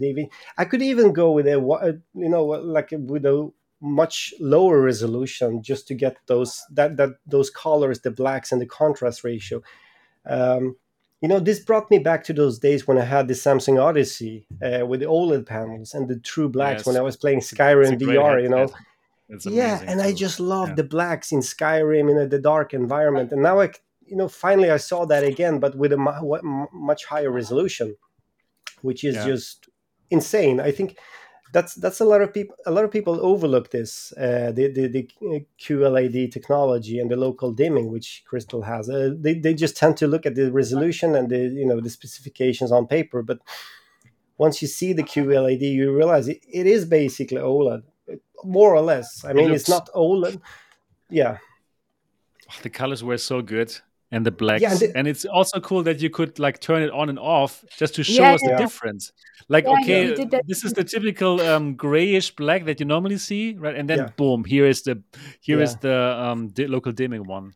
Yeah. Yeah, I mean it's easy. We actually requested that, or I actually requested that from the team to be able to do those to to be able to turn it off, on and off, awesome. because it's fully possible to do that in real time. Uh, same thing on the portal. It's still not in, in uh, added, but you can turn off the local dimming uh, on the portals as well. And there might be occasions when you actually want to turn off the local dimming for some reason, I guess. But I would say it's more of more of a comparison thing that you want to see the, the real because you know when you especially at CES and those big conventions where people just jump into a headset, they're like, okay, this looks great, but they never really they tend to you easily forget what you saw like 10 minutes ago you don't really get the feel you know you, you get easily spoiled and you get used to something pretty fast but Very once you easily. go back to something which is worse or like the previous generation or something it's impossible. that's where you realize how good exactly and when you see so much it starts blending in sometimes like i saw probably like seven different headsets within an hour or something so sometimes yeah. you just have to work really hard to capture that image in your memory to compare yeah. it, it can be really hard. Yeah, I mean, we had so many people at the road shows, especially especially in the European road show, which all all of them were using the HP Reverb G2, and they loved it. They're like, "Oh, my G2, my G2." Oh, cool, that's great. I mean, it's a great headset. I, I never I had it. I had the first. It. yeah, of course. But it's then they great, just yeah. saw the crystal, and it's like, "Holy crap!" You know, yeah, yeah. It's, it's, it's, not. It's better. Yeah, and it's not only the resolution here; it's it's lenses, also the field of view, edge the clarity, and of course the Q, QLED and the local dimming, which is a plays a big Damn, role here. I wanted. No. yeah. You're gonna get it. You're oh my god. oh my god. Oh my goodness. That is oh the most goodness. anticipated headset for me. I mean, other than PlayStation VR, which is like a yeah. console, I I'm looking forward to that more than HTC. I mean, they're different they, they have such different like focus right htc is the form factor but then a crystal is like okay you just want to have the best possible visuals ever better than htc better than playstation like just give me the best so how can you not be excited about something like that yeah definitely so what... and also the, the 42 ppd lenses by the way which we haven't even mentioned here uh, the, the the lenses which gives you another like seven p- extra pixels per degree uh, they're still in in the works. I mean, they're still not finished. Uh, they're they're fine tuning, especially. I mean, the lenses are more or less finished, but but the uh, distortion profiles for it is still in the works, and it was not perfect at CES when people tried it, but it, that that was also just on another level. I think it's just beyond the, the, the, you you can definitely there's no way you can ever see any kind of screen door effect or pixel you know, pixelization yeah, or any kind of jagged edges on any kind of thin line with those lenses. And a lot of uh, some people like brad lynch and some other youtubers uh, were like oh well i don't like these but well you get them for free. Use them or don't. It's just like up to you. If you don't want to use the 42 ppd then just leave them in the box. It's just mm. completely up to you. It's crazy that they are yeah. also in the box for the i mean i, I really think that this price is not it's not so super expensive for this what you get. If everything if everything really works but i i haven't seen the wi-fi yet and all the standalone stuff and i, I haven't even seen the controllers yet. Fiber optics so, cable too. Right. Yeah. so yeah, yeah. that's cool. That's really cool. Yeah, but is it going to things. be two batteries or one? Because I think in, in my interview, um, uh, the the CEO said one battery, but on your website it says two. So two, I asked you. You told me two. You know, that morning you had that interview. I was actually I, I woke up a little bit later, and I, I, I didn't join that uh, that that live stream. But yeah, I was a little bit surprised myself that that it was all of a sudden it was one battery. That's still in in discussion. I don't know. I don't, I don't okay. know if it's hundred percent confirmed yet. Uh, okay. I would say personally, I think it's uh, obviously thing obvious thing we should go with two batteries. Two would be better uh, right for hot because hot swap? Because of the hot swap yes. And it's, it's also better. the fact and also the yeah and also the fact that it takes around one and a half two hours to charge the battery which which yeah. can be done externally with the adapter included. So so you can basically hot swap them to charge the other one and then you know swap them in between. You can just go on all day long uh, with two batteries so uh, mm-hmm. yeah, I, I really hope we we reconsider that. Uh, but I'm not hundred percent.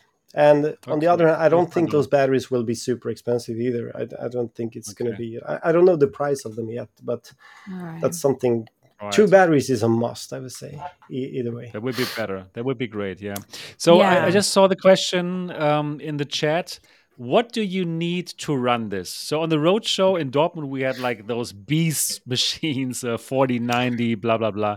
That was fun. Yeah. That was fun. I had to send them back, unfortunately. That was great. But they were good. So what do you, what is the, the minimum, the real minimum GPU that you would say, okay, you can enjoy, you can really, really enjoy the crystal? Uh, I would say I'm going to be completely honest here. Don't go for anything below 3070.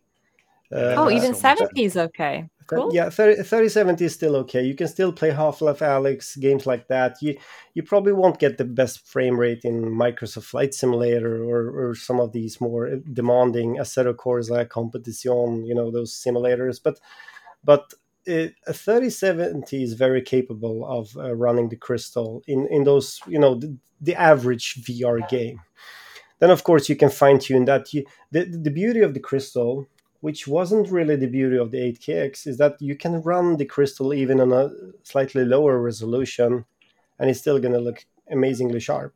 Oh, for okay, some reason, cool. I don't know if the algorithm has completely changed or something. They, for sure, it has, but I don't know what they did, but they did something because I, I was testing this, uh, the crystal at the resolution of like 2500 times 2000 something like that, which is below the native resolution, including the uh, over overhead for for the distortion profiles, and it still looks super super sharp. So. Mm-hmm. Just because you buy a crystal doesn't mean that you really have to run it in a native resolution the screen door effect okay. will still be gone because of the panels, of course, the, the panel resolution. The game resolution itself, either you can compensate that with some TAA or you know anti-aliasing or some some other filters in game. So a 3070 is is is a minimum. Uh, okay. You could probably go even lower, but I wouldn't recommend that if you really want to enjoy games in 90 or especially 120 frames per second, which which I okay. think is the, the, the new norm.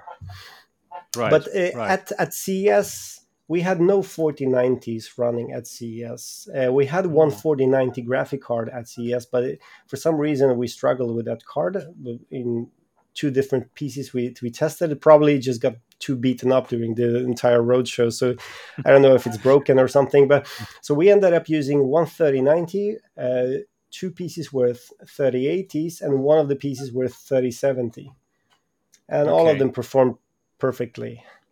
And okay, um, cool. so so yeah, I wouldn't say that that that you don't need a 4090 to play around with the crystal. Mm-hmm. Okay. Uh, I'm not going to comment about the 12K yet. I mean, when it comes to performance and so, obviously that's going to re- that's a headset that's going to require more of your PC. But Crystal, no, that's not a problem. And of course, okay, it all depends on what you play. Of course. We have a question here um, from Scott Grant. Does Crystal run forever with a cable and one battery? That's the that's the goal. Yes, that's the, what it's supposed to do. Yeah, right now, or do, do you mean in PC VR mode, right? In that, PC VR the, mode, obviously. Yeah. Yes, right. Yes, right. Uh, I don't know how far the uh, the Shanghai team has come or the engineer has come in the um, uh, in the final batch of these units, uh, but it's supposed to be running with the cable only and, and one battery. But I don't know uh, because during the roadshow, during the CES, uh, we didn't have the final cable. We were using the 8KX cable or the same cable right. that the 8KX and the 8K Plus are using, which did not provide enough of power to the to the headsets. So we had to swap the battery like every three or three and a half hours. I think we swept, swapped the batteries two times on each headset during an entire day at CES. So that brings me to believe it's like three, four hours of, of gameplay on, on, but but still, that's not how it's supposed to be, and I totally assume it's it's that's going to be fixed like very soon with with a new cable.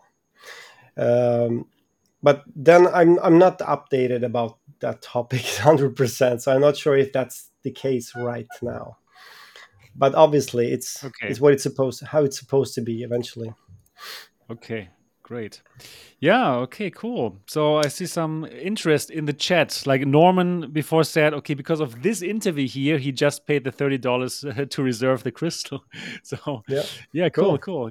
Congrats, Great. man! You're gonna love it. And he and he also says he asks, um, "Are you going to um, make controllers that track themselves, like the Quest Pro?" Mm-hmm. I suppose. I suppose no, right? This this is. Uh, Maybe, but, but, on the other hand, why? I, I, don't see the yeah. purpose of it.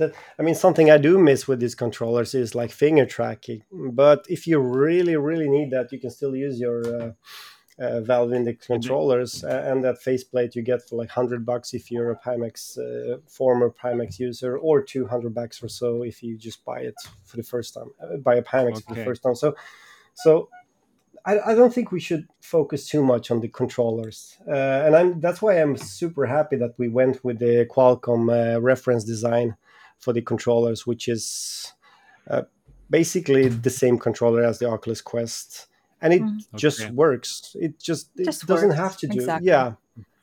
You, and, you don't uh, need to reinvent reinvent the wheel to if it works. Right. That's what right. I would say. Yeah, we spend a lot of time and a lot of efforts on on our own uh, sword controllers, which eventually didn't turn out as we were hoping for because of the struggles with thumbstick and stuff and it just it was i guess it was a little bit of a waste of time and i don't i, th- I think we learned from that mistake yeah. So it's it's better that we keep uh, focusing on the you know pushing the limits with the headsets. We also have the 12K, of course, in development, which is like priority number one. Right as soon as the the, the crystal is launched, and we we we got we got to finish the 12K, of course, to get that out as, as well. So it, there's way more important things to take care of rather than new controllers. Got it. I've got, got it. a question, um, if I may. Yeah, yeah sure. The I tried the controllers, and you know, thanks to you, I even managed to try the Beat Saber, and um, it was better than what you know Kevin was kind of describing to me, and you, the team wouldn't even let me try the controllers when I came to the roadshow. And this time, I could play games like you know the the flight, some kind of a flight sim game. So it worked perfectly fine. It only didn't work if you were like a competitive Beat Saber player where accuracy is everything. So I did the ultimate test and um, it was not 100%. And I think either you or Kevin said that the controllers at the time at the CES were already about 80%. Yeah, yeah, that's correct. Has there been any progress since then? Or is it still something that you're planning to complete within the next month or two? I, uh, the progress which is made right now is on the software side. The hardware itself is finished already. They're already in mass production right now, so that that's not the problem. It's about the algorithms and the improvements of the of the software firmware slash firmware part, which is basically being improved every day. I mean, the diff the, we saw the big difference between the the controller tracking in November back in November and then in December and then in January at CES back in November at VR, uh, VR Berlin, we we showed the controllers for like two days and then we stopped. All of a sudden, we just didn't demo the controllers anymore because we we had so many issues with it with the software and connection with them, you know, pairing, everything was just uh, screwed up at that point. But then a couple of weeks later, it, all of that just worked. And now at CES, people were just playing just like normally without any problems. Mm-hmm. Yeah. Having that said, it's still not perfect, but they are really working hard on that part to to finish it up because it's we know how important it is. Uh, and what okay, is the so... battery life currently on it? Is it still two, about two hours or is it more?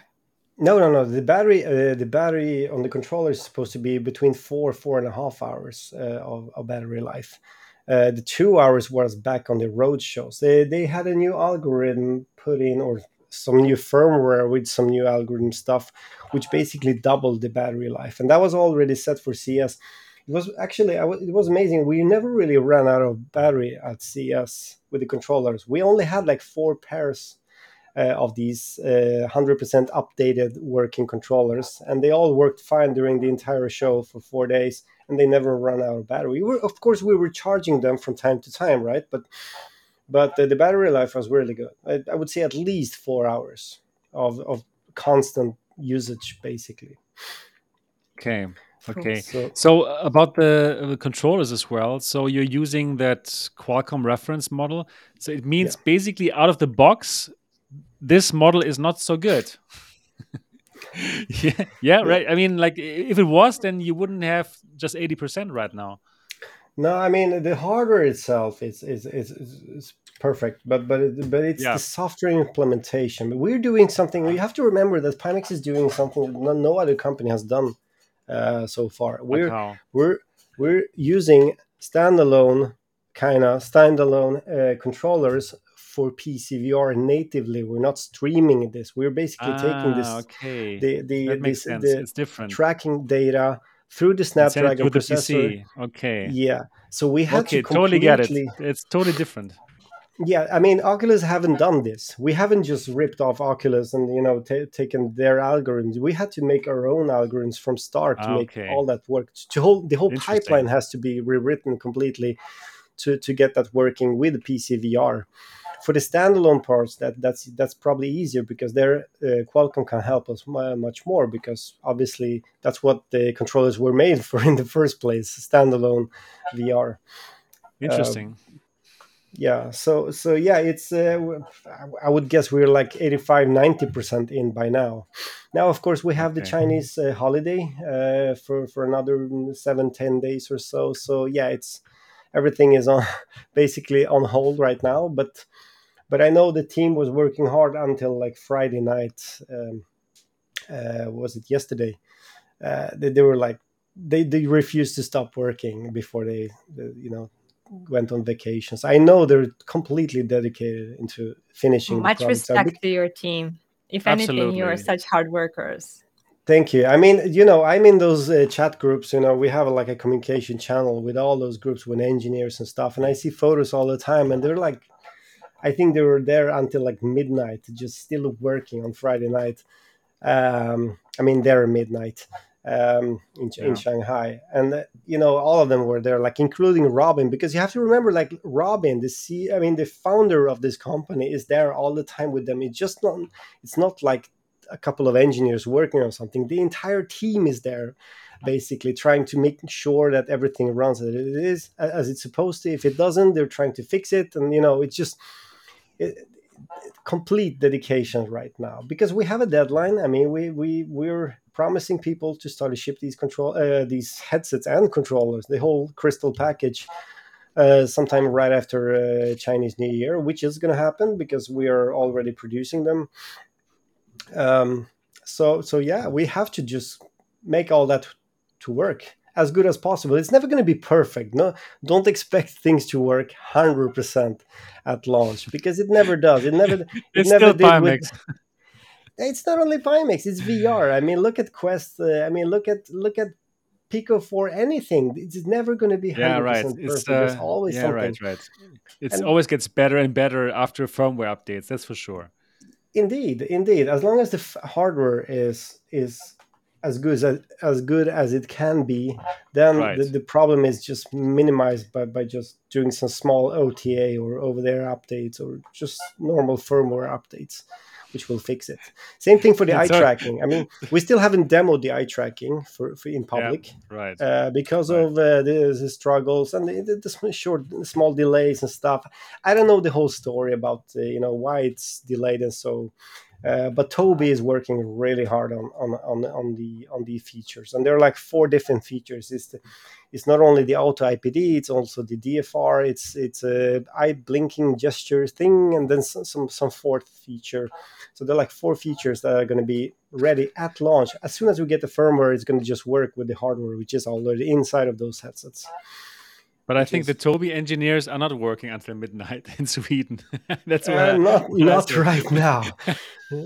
Probably not right now. And and they right, also right. They, I mean they're humans as well, and they have their uh, Christmas vacation and of holidays course, yeah. for uh, at least two weeks and so. So I think we got Tobii is a fantastic company though, super super professional and really great. One of the best VR companies. Yeah absolutely right? so... absolutely and i'm so happy to be able to work with them that, that Pimax is actually working with Tobii uh, this time uh, with the eye tracking because that gives us so much more possibilities and also way better support and better hardware in general when it comes to eye tracking uh, and and software support and software updates which which i really believe Tobii can uh, yeah make some great things with cool cool can you remind us of the launch date of Crystal? Just well, to, the, I just want to ask. Yeah, when when are they come? When are they going out? Because well, I had the interview with uh, the CEO and with Kevin, right? And they said like the first 200 devices are going out in this month, in January, end of January. So is it happening? You know that that's a little bit confusing to me because I what I heard I, I, I know Kevin said that to me as well, but I heard something else which was right after the Chinese uh, New Year celebration or holiday, uh, and I know that a very small or a small batch is going first in, in domestic in China, uh, and then like a part of the first batch or like the entire second batch is going to Europe and United States going to be split up depending on you know the order of uh, pre-orders and so but i would say after chinese new year some like okay, a week yeah. after or no, something nothing, no, no nothing happens anyways. You're right. I so... don't know. I, I mean i've seen I, I have photos of like hundreds of like big boxes of crystals being ready at the factory of, of two of these okay. factories, I think. And uh, I've seen the manufacturer line thing, even some videos of it, which I'm not even not able to show. I'm not allowed to show all that, but but it's uh, but there there are many of them made already, like in the hundreds and hundreds, I think. So uh, it's it's I think it's all about the fact that the Shanghai team has to get back to get back to work after the holiday, and then things will wrap up. So um, okay so yeah, that's, so I don't have February. Specific, yeah, it's somewhere here in February, in the okay. early February. Um, nice. That, let, us say great. a week after. Let, us let's, let's say in two weeks from now or something. Oh well, will wow, test units for loaners also be uh, included in that first batch? Uh, well, sorry, uh, didn't catch it. Which ones? The loaner units or test ah. units will they be also included in that first batch? That's what I yeah that's what I've been opting for. Uh, we also have uh, not only I mean we have a lot of KOLs like YouTubers. We also have 15 testers that are gonna. Uh, we already have decided which testers, and so uh, they're gonna get their headsets. And I think we have at least like 20 or 25 YouTubers that are gonna get them, including you guys, of course. And that's gonna wow. be pretty early in in February as well. I mean that that's our goal. Uh, wow. We want to get those out. And it makes some it's gonna time. happen. Yeah. Okay, so what what is yeah. going to reach me earlier, the crystal or the PSVR two? perhaps the PS, perhaps the crystal. Oh my goodness, this yeah. is going to be exciting! Woohoo! We'll see. Yeah, but yeah, in the end, it's it's all about which is better, right? yeah, well, they, they are really two different beasts. They're the two different I, things. I'm yeah. sure I'm going to love the PSVR yeah. 2 for the content and all the good stuff. Yeah. And the Crystal, I will, I will love it probably most probably for yeah for the PC VR enthusiast, um, super highest resolution, everything. Yeah, hundred so, percent. So exactly. No, I'm looking yeah. forward to both of them, like for different reasons, but with equal excitement. Exactly, exactly.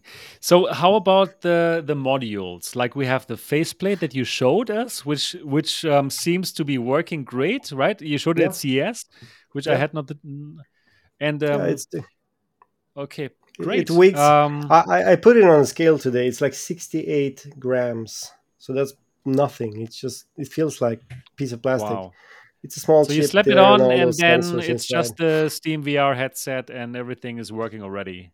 Yeah, I mean, I guess, I guess Tatiana can testify that it worked. Yeah, yeah. How, how was it, Tatiana? exactly. I have not, I have not really asked you about your experience. Did I try the Steam VR though?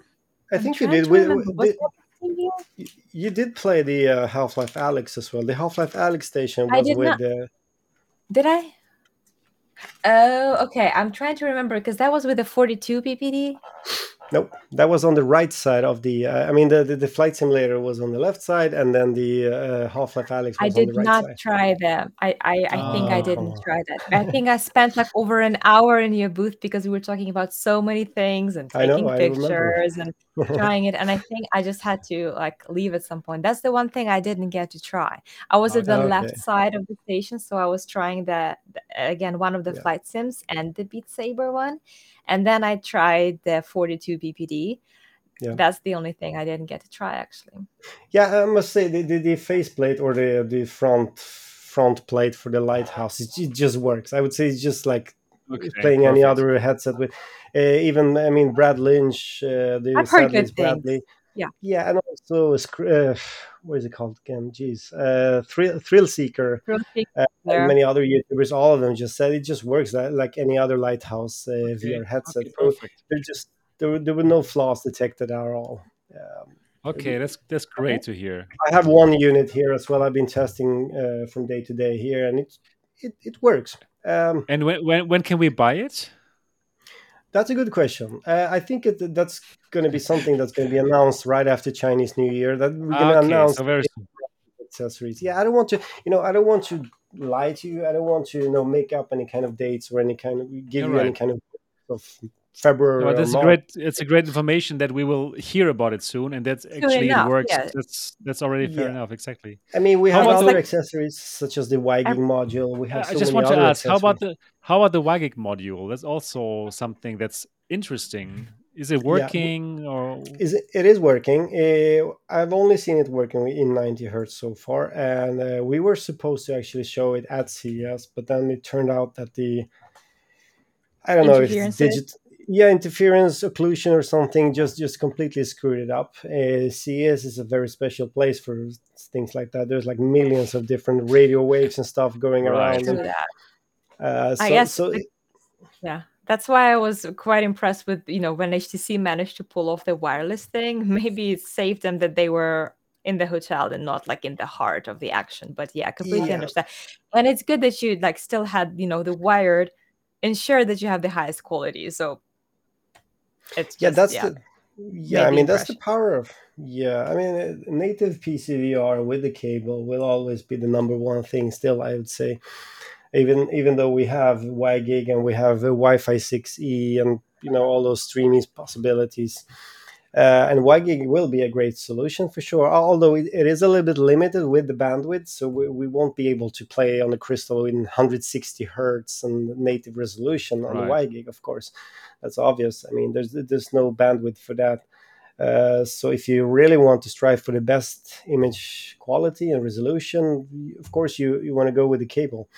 But WiGig does work, uh, but it's still I, I, would say that's one of those accessories that will need another one or two months after, until that's fine tuned. And so, especially in the firmwares, and uh, th- there are still some minor issues I, have seen and some other issues I've, I've heard from from the Shanghai team that they have encountered. So okay, so how about it's, it's not easy. I mean, there are companies yeah. who's been working on those WiGig solutions for like years, uh, and it's yeah, it's, it's it's good, but it's not perfect yet.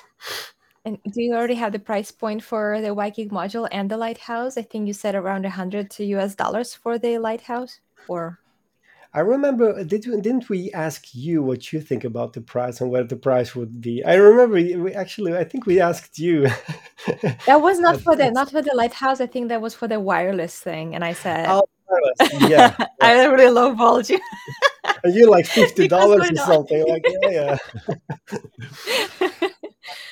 Oh well, no. you always shoot for a lower and then you negotiate. oh, that's true. That's true. That's that's that's how a businesswoman does it, right? No, uh, the the lighthouse uh, front plate. I think it's going to be one ninety nine if you okay. are okay. not a Pimax uh, owner. That that's what I remember from from previous announcements uh, and some internal information. But I think it's going to be cheaper if you either if you are a Pimax uh, owner since before, or if you pre-order. Yeah, don't let, let let's wait until the Chinese New Year is over, and then we'll get all the right. information cleared out. I don't want to say, I don't want to promise anything wrong here and then get blamed for it afterwards. Okay, that so, makes sense. I have another question about wireless. Um, so you don't need that WiGig module. You could still use your Wi-Fi six, right? You use your Wi-Fi. Does it also work already? the Wi-Fi 6E uh, wireless will take more time. I think. I think the first thing we're going to see is the WiGig module being. I mean, the Wi-Fi okay, 6E really? is already okay. built in, but but the implementation, the software implementation, is going to need yet. some more time. Yeah, okay, it's, got it.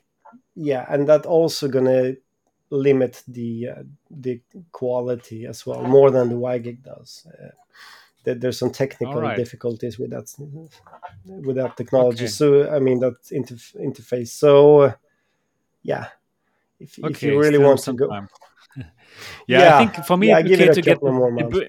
for me, anyways, for me, it's more about the cable and the best quality. That's for me what what the device is about. But still, yeah, it would be. I mean, you said hear. you said in the beginning, yeah, you said in the beginning that Crystal is just the maybe the first Pimax headset that can actually you know blew away the entire industry, and I, I totally agree. But we have to focus on the main, the fundamental parts first to get them hundred percent right, like the image quality, uh, those things with the cable and the eye tracking. So all those things are hundred percent or at least ninety five percent, uh, and then we can, you know, start to focus on on the ex, the extra modules and accessories. I mean, uh, I think that we have to prioritize. It, it, remember, right, right. Pimax is still a company which is we're not Sony, we're not Microsoft. We were right. still quite a small team, and I mean, in comparison comparison with, with, many other companies, even HTC is way bigger than us. So of course, we have to limit. We, we have a lot of different teams working on different parts. It makes sense. Yeah, so Not sim racing junkie says, for me, this is a good wired device for sim racing, and I I believe many people, many sim racers and sim flyers, they will just think like this and use the cable. Makes sense. Yeah, there, there's no reason to to play wirelessly at all if you're just going to sit down and play it for eight right. hours, uh, Microsoft Flight Simulator or whatever. It just doesn't make any sense. So of course, of course, but I, I think we can this time we can actually target a way bigger audience than than just enthusiasts. Um, yeah, I, mean, I, have a good feeling about it. Yeah. Really have it. You too, Tatiana, right? So I think yeah, yeah, they have a winner there. They really have something. They have a winner now. They can make it I, happen now. I specifically asked Kevin about uh, setting up these this headset for playing different games and whether it also requires special profiles and very individual approach to setting up each game, which was a pain and required more higher um, level knowledge of you know tech that like 8kx. And I think both you and Kevin said that you swap one kind of setting works for all games flawlessly, yeah, yeah. and that that is that was I think the biggest um, turn off point for me with 8kx just how how hard it was to make it work and um, with that gone, it has much higher chances now becoming this um, really exciting device for all, not just for enthusiasts. Yeah, I mean, there's no need to have different profiles for every single. Uh, game, although there is a big advantage if that works, uh, which was intended to work with the Pimax VR experience, uh, something me and Armin uh, coded like one two years ago uh, that at that time we, the plan was to have every single VR game having its own cloud profile with settings. Once you launch a game through the P, uh, Pimax VR experience, it automatically changes all the settings for optimal quality or optimal performance, depending on what you prefer.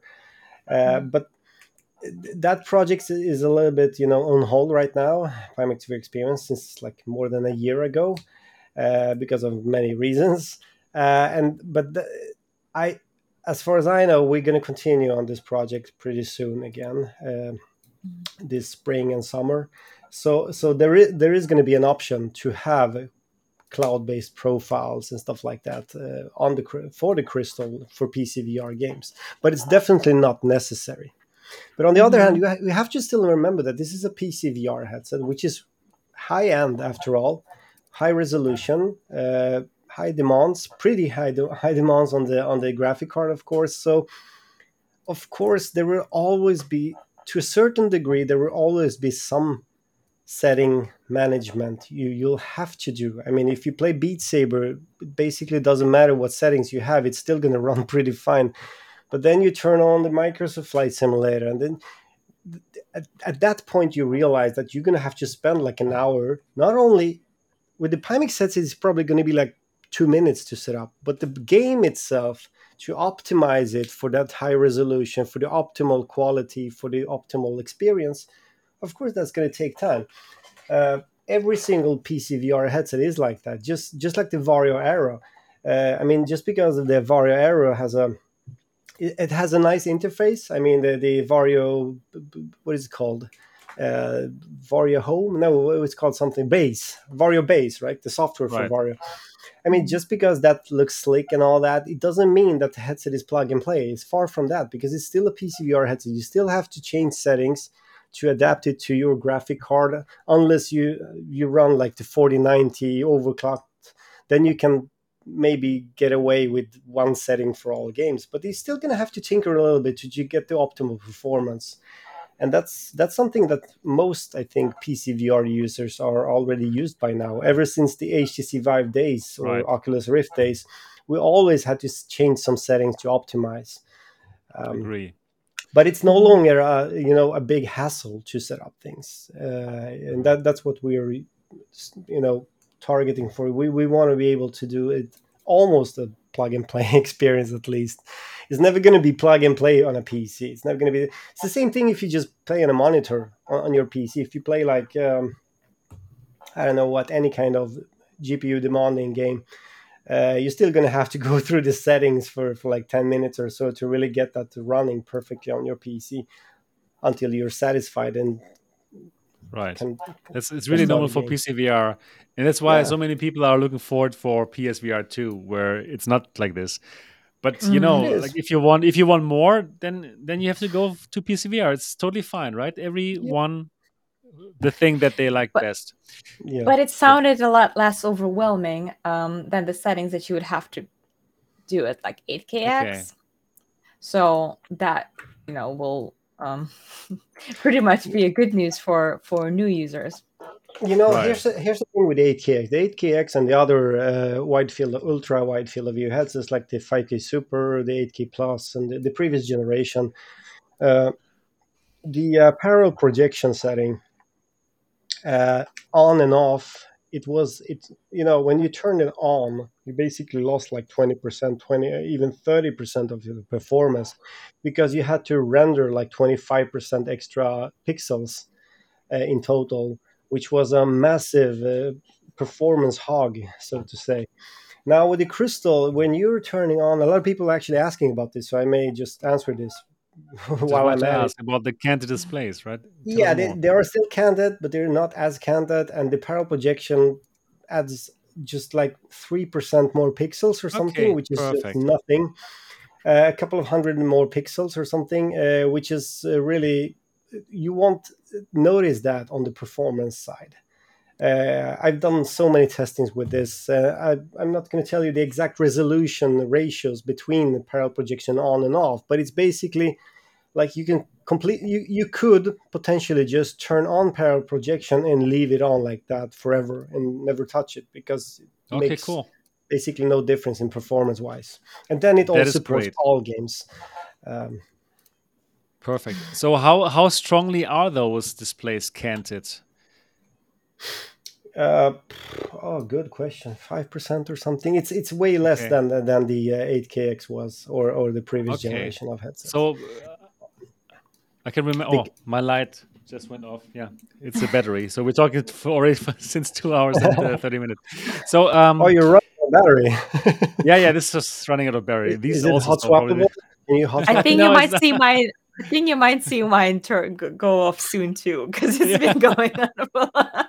Are you all running on batteries? What, what's wrong with you? Yeah, yeah, yeah. What right. It's, it's... What is cables across the room?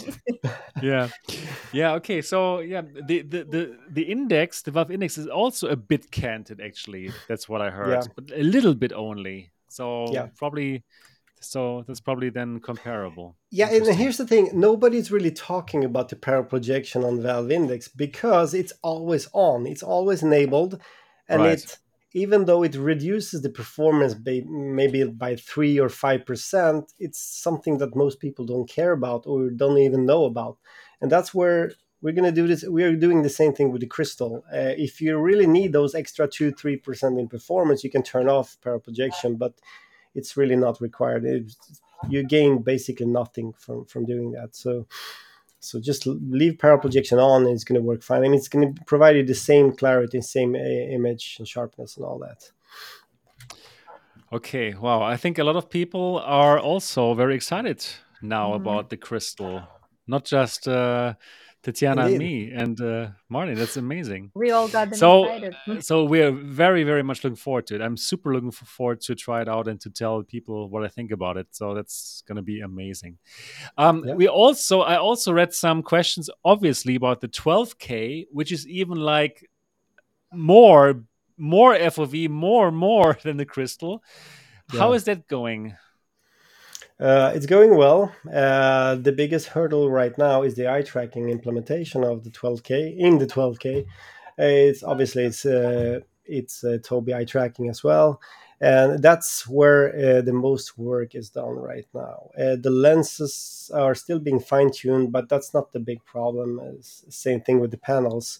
There's still some small adjustments made to the distortion profiles and there were a couple of YouTubers, I think, including Tatiana, which uh, did try a headset, which more or hmm. less is based on the 12K lenses. More or less, it's not really 100% 12K lenses, but it's more or less like that, uh, providing a field of view of around 200 degrees horizontally. So, so okay, cool. It, the 12K will need more time. You you didn't see Tatiana. You didn't see the 12k. That was not the 12k. That's that was something else. That's um, yeah, that was a prototype of something else. But but anyway. Uh, I signed NDA and everything. more more Pimax headsets are coming. Oh my goodness. I don't, don't do I too did... many, please. Please I, don't I, do that, too many. I didn't Just say that. Like one or two. I didn't say that. It was just an in-house sample of, of okay. something which which which is very close to the 12k uh, kind of, but not the, not the same. Uh, yeah. Anyway, um, so so yeah, it's not that far off, but I wouldn't expect the 12k to be out until like late summer or something. That, that that's to, to just just to be just to, okay. I, don't, I don't want to give people too much hopes and i don't want to disappoint anyone uh, i mean I, all I can say is that the 12K is coming. It's really in works. It does really exist. It exists. And, uh, That's all I yeah. can say. I'm pretty yeah. that it exists. Right, but but it's uh, it, it's it's going to take uh, a few more months until until we see the daylight of it. As soon as we can start to show it, and there's of course there's going to be a road show or a couple of road show around this uh, during the summer probably with the 12K even earlier maybe who knows? Okay. uh, but but yeah it's it's not going to be something for february that's for sure or or or march or so. And um, are you are you excited about it? Like um, i know you're excited about the crystal like me uh, but uh, what is the feeling? Should people be excited about the 12k even more? And should they not go for the crystal and rather for the 12k qled or what are your thoughts? Is there anything that you could share about this you know, uh, here's the thing: the, the crystal brought me so much of, uh, I mean, improvements over the past generation. So I'm not as hungry after the 12k right now as I was like, okay, like a half a, a, year I ago. because that makes sense. That's a good answer. Yeah, because. Yeah. Because right now I do have the 35, even 42 PPD lenses. I do have the clarity, the QLED uh, panels, the local dimming. All of that is just there, and and it's I mean, of course, yeah, I have it on my desk here, right? Like a whole bunch of these heads is actually, different versions. I mean, different iterations. But, but the, the thing is getting shipped like anytime, and I think that I don't think anyone will be disappointed with the Crystal. Although the 12K takes it to the next level with the field of view. Okay, yeah, so it's right. not gonna right. Yeah, when it comes to the, the image quality, it's not going to be any revolu- revolutionary difference between Crystal and the 12K. It's basically going to be the same PPD. Well, if you can make the crystal um, clarity on that f- yeah. wide field of view, all right. yeah, I mean that, yeah. that's definitely going. Yeah, that, that's I mean okay. that, that's exactly what it's going to be.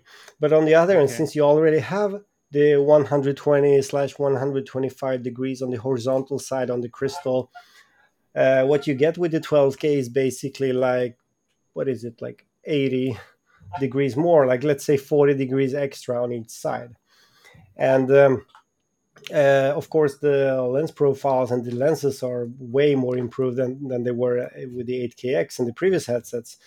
But okay, but I, there will still be, I mean, there be distortions, uh, right? No, I mean, no. I here's, here's the thing: distortions. The problem, the problem with the distortion is that the distortion we haven't had distortions on the 8KX ever since like two years ago. What, what was left of mm-hmm. the 8KX was the blur, which happened okay. on the profile. Yeah, because view. of the same lenses. Agreed. Yes. Mm. Yeah, the lenses were just limiting the view. Uh, like after like 140 degrees, it started to blur out a little bit. That's what people still today uh, call distortion. Now, this is something okay. that we have improved with the 12K or the, the, the prototypes I've seen on the on the 12K, and so. Uh, it's never going to be 100% perfect until the edge of the 100 uh, until the 20, 200 degrees because right you, i mean just look just look to the edge of your view right now. It's, it's not sharp over there right? You can barely see that it's you can barely read anything on that side. Right. uh, so but it's way better than it was on the 8kx uh, and so that's what you get with the 12k and, and some more sensors i think is like lip uh, tracking and some other things. But it's it's an it's a f- crystal with a wider field of view. Okay. So so so eh, yeah i mean it's not like you know the uh, the the crystal is the audi and then the 12k is the bentley which many people may make it sound like uh, I would say they're both Bentleys, but but the, the Crystal just has. I mean, the 12K has better rims. well, I'd rather go for the Audi for the German car. By the way. So. True. Yeah. Yeah. yeah. yeah so that, I'd rather both have. I'd, I'd rather both be Audis. Indeed, yeah. indeed. No, I, I, yeah, I agree. I agree. Now, so so it, I would say expect a way higher, a, a wider field of view uh, okay. on the 12K, yeah. which m- with much better distortion profile and much more, I mean, right. bigger sweet spot than the 8KX. But it's more or less a crystal with the, with that with the wide field of view. It's uh, that's why I'm not as super excited as I was like a year ago because back then I didn't even know how right. how, how the crystal is going to look. Now I now I see it. Now I have it here. So right. So so, okay. but that's just me. I mean, that's my honest What's opinion. I'm just yeah. saying, like, yeah. As, as I know, and you know, and, and I know that lots of people, Pimax fans, are still um, like excited about the wide field of view and especially that's why they want to go for the 12k QLED. For me, it was like, okay, it was too much. Please give me something that's a bit more than the index, and that's exactly what the crystal is. So I am more excited about the crystal, but I do get it that more people uh, that there's lots of people who are excited about the wide FOV. So yeah. Yeah, everyone, I completely get like why you, you know you said that you're not hungry for more because like Crystal already delivers so much that it just feels greedy to want better than something that's already feels like the best. I, I kind of you know felt I, probably feel the same way because like I was just so excited to see that all well many of the promises have already been delivered on this headset and those that haven't you're actively working on them so uh, i'm excited yeah. to see what's going to what this headset's going to do with the vr community you know in the coming months and then step by step you know 12k will come but Crystal is something to be excited about. So I, I kind of I, I totally get that feeling. Yeah, yeah, I agree. Nice, nice. And sorry that, that I'm that I'm laughing here, but uh-huh. I think your chair sounds like a seagull or a oh, goose. It's so funny. It's like, like an ongoing like discussion going on in the chat and the chat yeah, about geese. Exactly. I was trying not to laugh. You you mean my chair or what? yes, I don't yes, know which chair. Uh, is it, is, it's, it's, my chair, probably. Chair? I, there's something loose on this thing. Oh yeah. yeah, yeah, Sorry, I cheaped. I cheaped no, out on this thing. no, it's so funny, and like the people in chat, they are like, "Wow, what is it? Is it a seagull or is it a goose in the background?" On second thought, it, it sounds like a goose it's just me, guys. Sorry. Okay, I'm, I'm going to try not to move at all. Right no, now. no, it's so funny. It's like, oh yeah, you're probably somewhere at the ocean now, and yeah. then there's, there's the seagulls in the background. Yeah. Oh shit. So, I, I, was very... hoping nobody heard this actually, but yeah. no, everyone, everyone. Yeah, very attentive audience. I wouldn't be. I wouldn't hear that. I wouldn't hear that. Someone's very perceptive. Oh shit! Sorry, guys. Yeah, good that we. No, no, no, no. It's it's fun. It's good. okay, great. Yeah, good that we have a great time here. I'm trying not okay. to move. Okay, I'm trying. no, no, no. You can move. It's absolutely okay. Ah, good, good, very good. Yeah, you see, yeah. Germans can laugh after all. Yep. So even at uh, even at six a.m. even, oh yeah, it's like six a.m. Nearly seven. It's okay. It's no problem. I'm gonna go for a nice breakfast after this. Yeah, cool. So we've talked about nearly everything. Should we still yeah. talk about um, the the the Pimax um, portal? Well, I, I, I, said already quite a lot about the, that yeah, I'm right. doing some tests on it. You know, here's the thing personally, I'm talking as an enthusiast here. Like, let, let, yeah, pretend you're an enthusiast. let's let's pretend I'm not a Pimax employee for a second. And, yeah, you're you know, you're you're Martin, you're Sweviver here now. Yeah, when when when, when, I first heard about the the portal, like more than a year ago, one and a half year ago, I was like, okay, so what? Why? And I, you know, as, as, yeah, yeah, yeah, yeah, yeah. It makes sense. Makes sense. Yeah, here's yeah. I mean, being in the PCVR enthusiast, That's what we thought you know.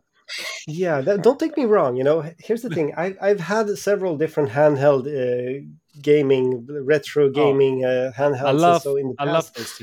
Yeah. Yeah. and I had the Switch for a while, and I sold it because it just yeah, it wasn't wasn't fun anymore to I couldn't find any more games to play, so I just skipped that. And and but anyway, when I heard about the portal, I just thought that like, okay, this is not Pimax. This is just like, okay, why are we doing this? Then they sent me the first um, uh, sample, which was like just a couple of months ago, and after you know, after spending some time with it, I started to realize the potential of it. And now, when I've been digging quite deep into it just tested everything you know. I've rooted some of the devices and overclocking and installed everything playing switch games on it and all those emulators and you know all the crap you can do on, on this device. I really started to realize that this is actually the most powerful thing available right now in on the, on an android platform first of all. There's nothing out there which has the same performance right now as a handheld, as an Android handheld. I'm not talking about those, you know, those super expensive PC. Steam Deck, uh, right, right. No, uh, yeah, even the, even the other ones, the next next player, ah, whatever okay. whatever they're called, they're like yeah. fifteen hundred dollars or something. They cost more than the Crystal, you know. Um, uh, here's the thing: there's so much you can, you can do on this device, and uh, I love the fact that it's a 4K screen, which allows us to do VR uh, of course, it's standalone VR. It's it's going to require some time for us to build a platform, to build a library, but we are also going to support PC VR streaming, even through WiGig, which is basically a native uh, streaming image. So I do I, I see crazy amount of potential in this thing, which I which I never okay. thought about before. Uh, now the QLED, uh, QLED technology on the on the QLED portal is just the same thing basically as the crystal. Uh, I actually posted a short clip on that on my Twitter like yesterday, I think, which shows the difference. Uh, oh, that looked so cool! I, I love that tweet though. It, it's, cool. it's, it's, crazy good, and it's it's not only for VR, but even for you know like normal handheld gaming. It just makes those colors just pop, and the blacks are perfect if you play like some kind of Resident Evil game or something mm. like Silent Hill, which is like super dark in some scenarios. It just really looks spectacular. And then on top of that, on top of the okay. VR part, on top of that, you also have the Pimax XL, which which some people actually saw at, uh, at the CES. which is like another crazy idea which is basically like the like the Steam Deck, the size of the Steam Deck with that big okay. screen, and and I just got in love with that thing. I was like, oh, wow, okay. if it, if I can attach my Portal into this, and and play play all those games or stream games from my PC and all that, all the things I already do right now with the Portals, it I think it's I love it. It's just it's just crazy. I never thought I would say this like today. I never thought like let's say three four months ago. I never thought I would I would love the uh, handheld device as much as I do. It has completely replaced all the other things I've been using in the past for emulations for a thing. And I must admit that the past two weeks after CES, I have spent more time with the Portal than I have with the Crystal. For some reason, it just brought. Yeah, I know it's it's crazy. I can't believe it, man. It's crazy, man. I know. I have I have like one, two. I have like three, four, four crystals okay. over here. Like casual. I, it's more casual. You can you can you know yeah. play with it and. and I have like one, two, three. I have like I don't know how many five five portals here because I do a lot of different tests and stuff. do we need to do an intervention? Pimax portal. Yeah, but but the portals are just giving me some some kind of I don't know satisfaction when I'm just using them. It's I don't know. I, I love those retro games. I love being able to play Switch games on this thing. With, with that kind of quality, I've never played like a game like Mario Odyssey or Zelda Breath of the Wild in such a quality with the QLED technology. It's just, mm, I, I, think it's mind blowing in that small. So, it, like like the Switch games, they can be played like without a hiccup. Yes, uh, not every game. I would okay. say that here's the thing this is a sensitive topic. I'm not yeah i know i know. talk about it. Okay. and there, there are emulators for this and there are two kinds right, of emulators. There's one which is called sky is Skyline uh, I, think, I think it's called. It's still in development in early development. That that uh, emulator doesn't support that many games yet but it's it's a huge open source community. Uh, everyone loves that emulator and it's great. Now there is a second emulator which is called EggNS which is a chinese emulator which is not free and it requires internet. So you are still connected all the time when you're playing. To be able to even launch the games, you have to be connected to internet. People just hate it. Everyone just hate that emulator because you know so there were some rumors that that emulator stole some code from the PC Switch emulator, the Yuzu. Uh, so that's why people just refuse to use that emulator. but I gotta say, that emulator actually plays like 80% of the Switch library on this thing and uh, i would say like at least 60 70% of it plays perfectly fine either in 30 or 60 frames per second depending on what the game really runs okay. at. So so yeah you, you can actually play it. And yeah and all the other I mean, uh, like, like for me it's not about like um, stealing the games because i do own them on the switch. Yeah. probably then it's it's allowed probably I, I guess. Yeah yeah and who knows yeah, anyways so it's yeah. It's I mean, em- emulation is a very sensitive topic because know, some people thinks it's piracy, and that, that that's why I don't I don't want to. Well, it can be piracy. It can be if you don't own the stuff. Right? It can so, be, yeah, but but according to some people, emulation will always be piracy, which is just uh, I, I don't think I, I, I do not agree to that.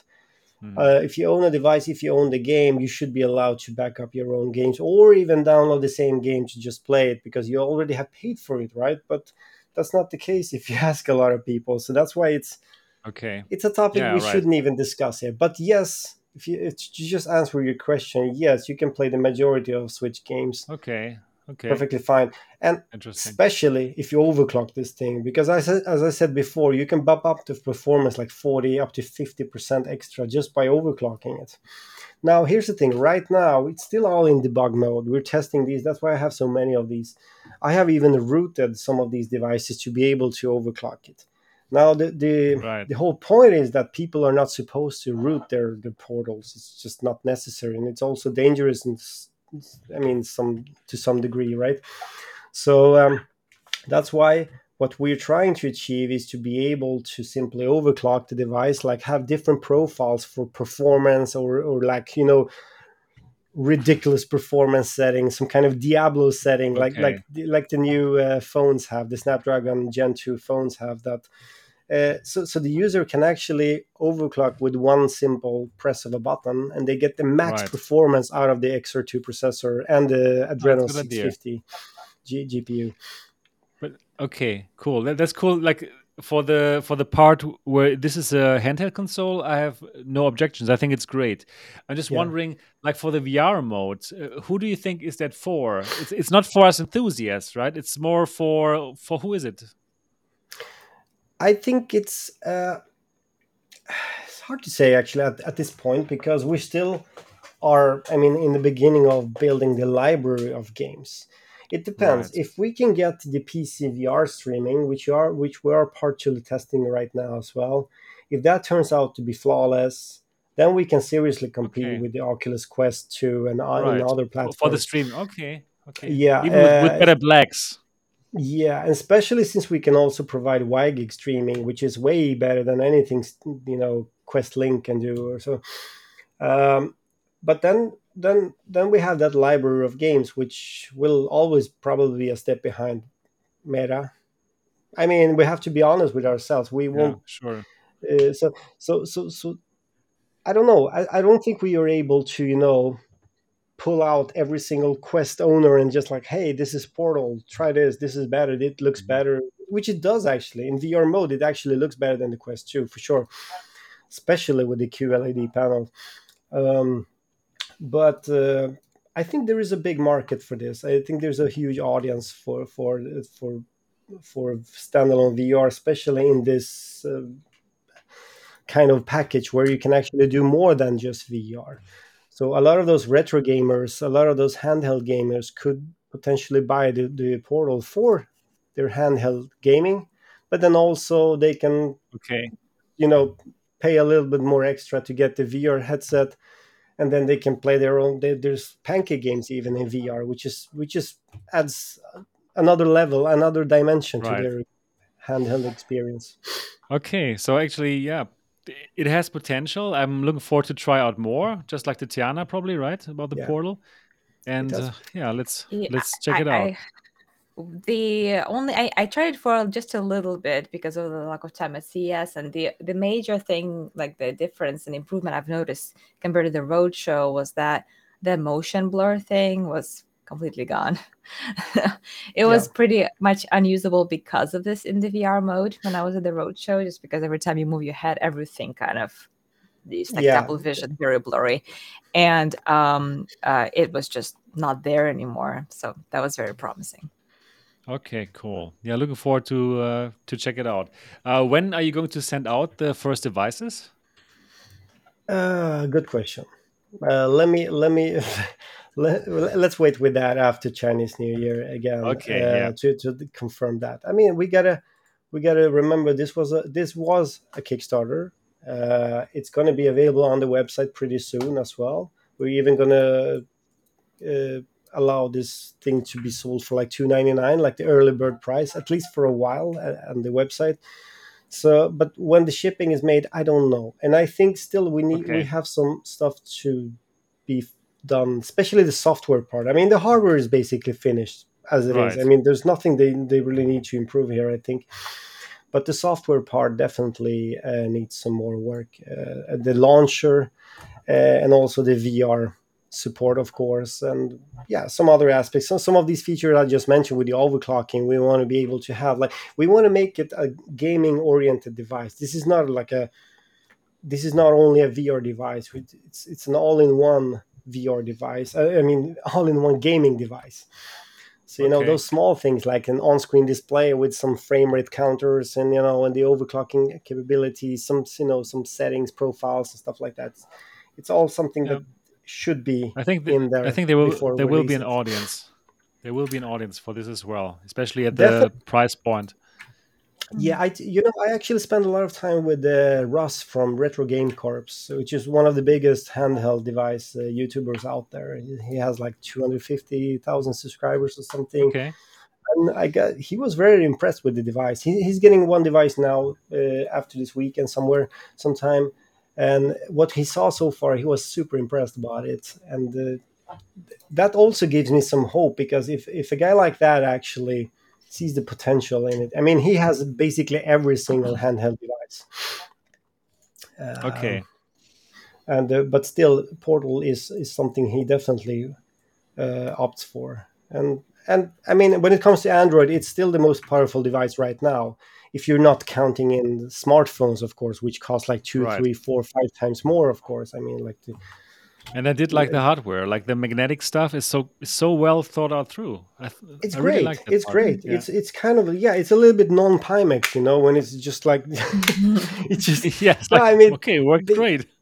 It, no, no, no, no. I'm not saying that, but it, the finish of it and everything is just so, yeah. It, looks, it just feels it, so high quality. It could you know? it the, could be a switch. When I saw it, that was my first yeah. feeling. Right? It could be yeah. It could be a switch. Yeah. Just with a better magnetic thing um, idea. Yeah. Yeah. Anyways, okay, cool, cool. Yeah, wow, what, what, an amazing episode today. We talked like for nearly three hours. I, I didn't expect that. I, it was wow. fantastic. Thank you so much for yeah being here for so long. Yeah, uh, yeah, all of us. That was a lot to cover. Oh, a lot to cover. Great guest. What, yeah, what, exactly. what, can I, Sebastian, can I just add one thing? There's there's yeah, been a lot. Of, thanks there's been a lot of questions uh, throughout these three hours, and uh, we're gonna capture them all. I mean, we're gonna note down down all these questions. And next week, sometime next week, there's gonna be a Q and A, probably oh, on video, on uh, which which Pimax is gonna do. Yeah, probably I, probably on Pimax YouTube channel. Oh, Pimax. Uh, yeah, which where I maybe me and Josh together or just me. I'm gonna go through a lot of these questions and just answer Perfect. them. So so I apologize. I'm not able to answer a lot of these questions when it comes to the technology, local dimming, stuff right. like that. I've noted down some of these things, but we can all, always backtrack all these questions from from this live stream, and uh, right. uh, then we're going to try to cover most of it, if not all of it. Yeah. Perfect. Also, you already covered so many questions in this three hour live stream and i think the community is really happy that you came on the show so again Again, thanks so much for coming. It was a fantastic show. Thank you so yeah. much for having me. I really enjoyed oh, it. Man, it was was was fantastic. The the time was just flying away. Yeah, so I hope also you out there enjoyed this um, stream. You over 200 people still. If yes, give it a thumbs up right now and tell the algorithm yes, I want three hours live streams on MRTV to to do a deep dive into Pimax Crystal and PSVR 2 in the future, and so on and so forth. So give it a thumbs up and also leave a comment. Probably um, you ha- still have a question about the Crystal 12K portal. Leave your question down in the comment section, and uh, Martin is going to read that, right? And then you, yep. he can take it for his live stream and answer it there. So perfect simply do something for the algorithm, do something for the questions for um, um live stream, and do put it there. Yes, that's everything that we got for today's podcast. Really loved it. And if you enjoyed it too, um, do give it a thumbs up and also give it a five star review on iTunes. Get out your iPad or iPhone, find the podcast app, and do give this a five star review. This would be the very best way to say thanks for us for doing that. That's everything that we got for this live stream, and we see each other in the next week. Until then, Bye bye. Bye bye, guys.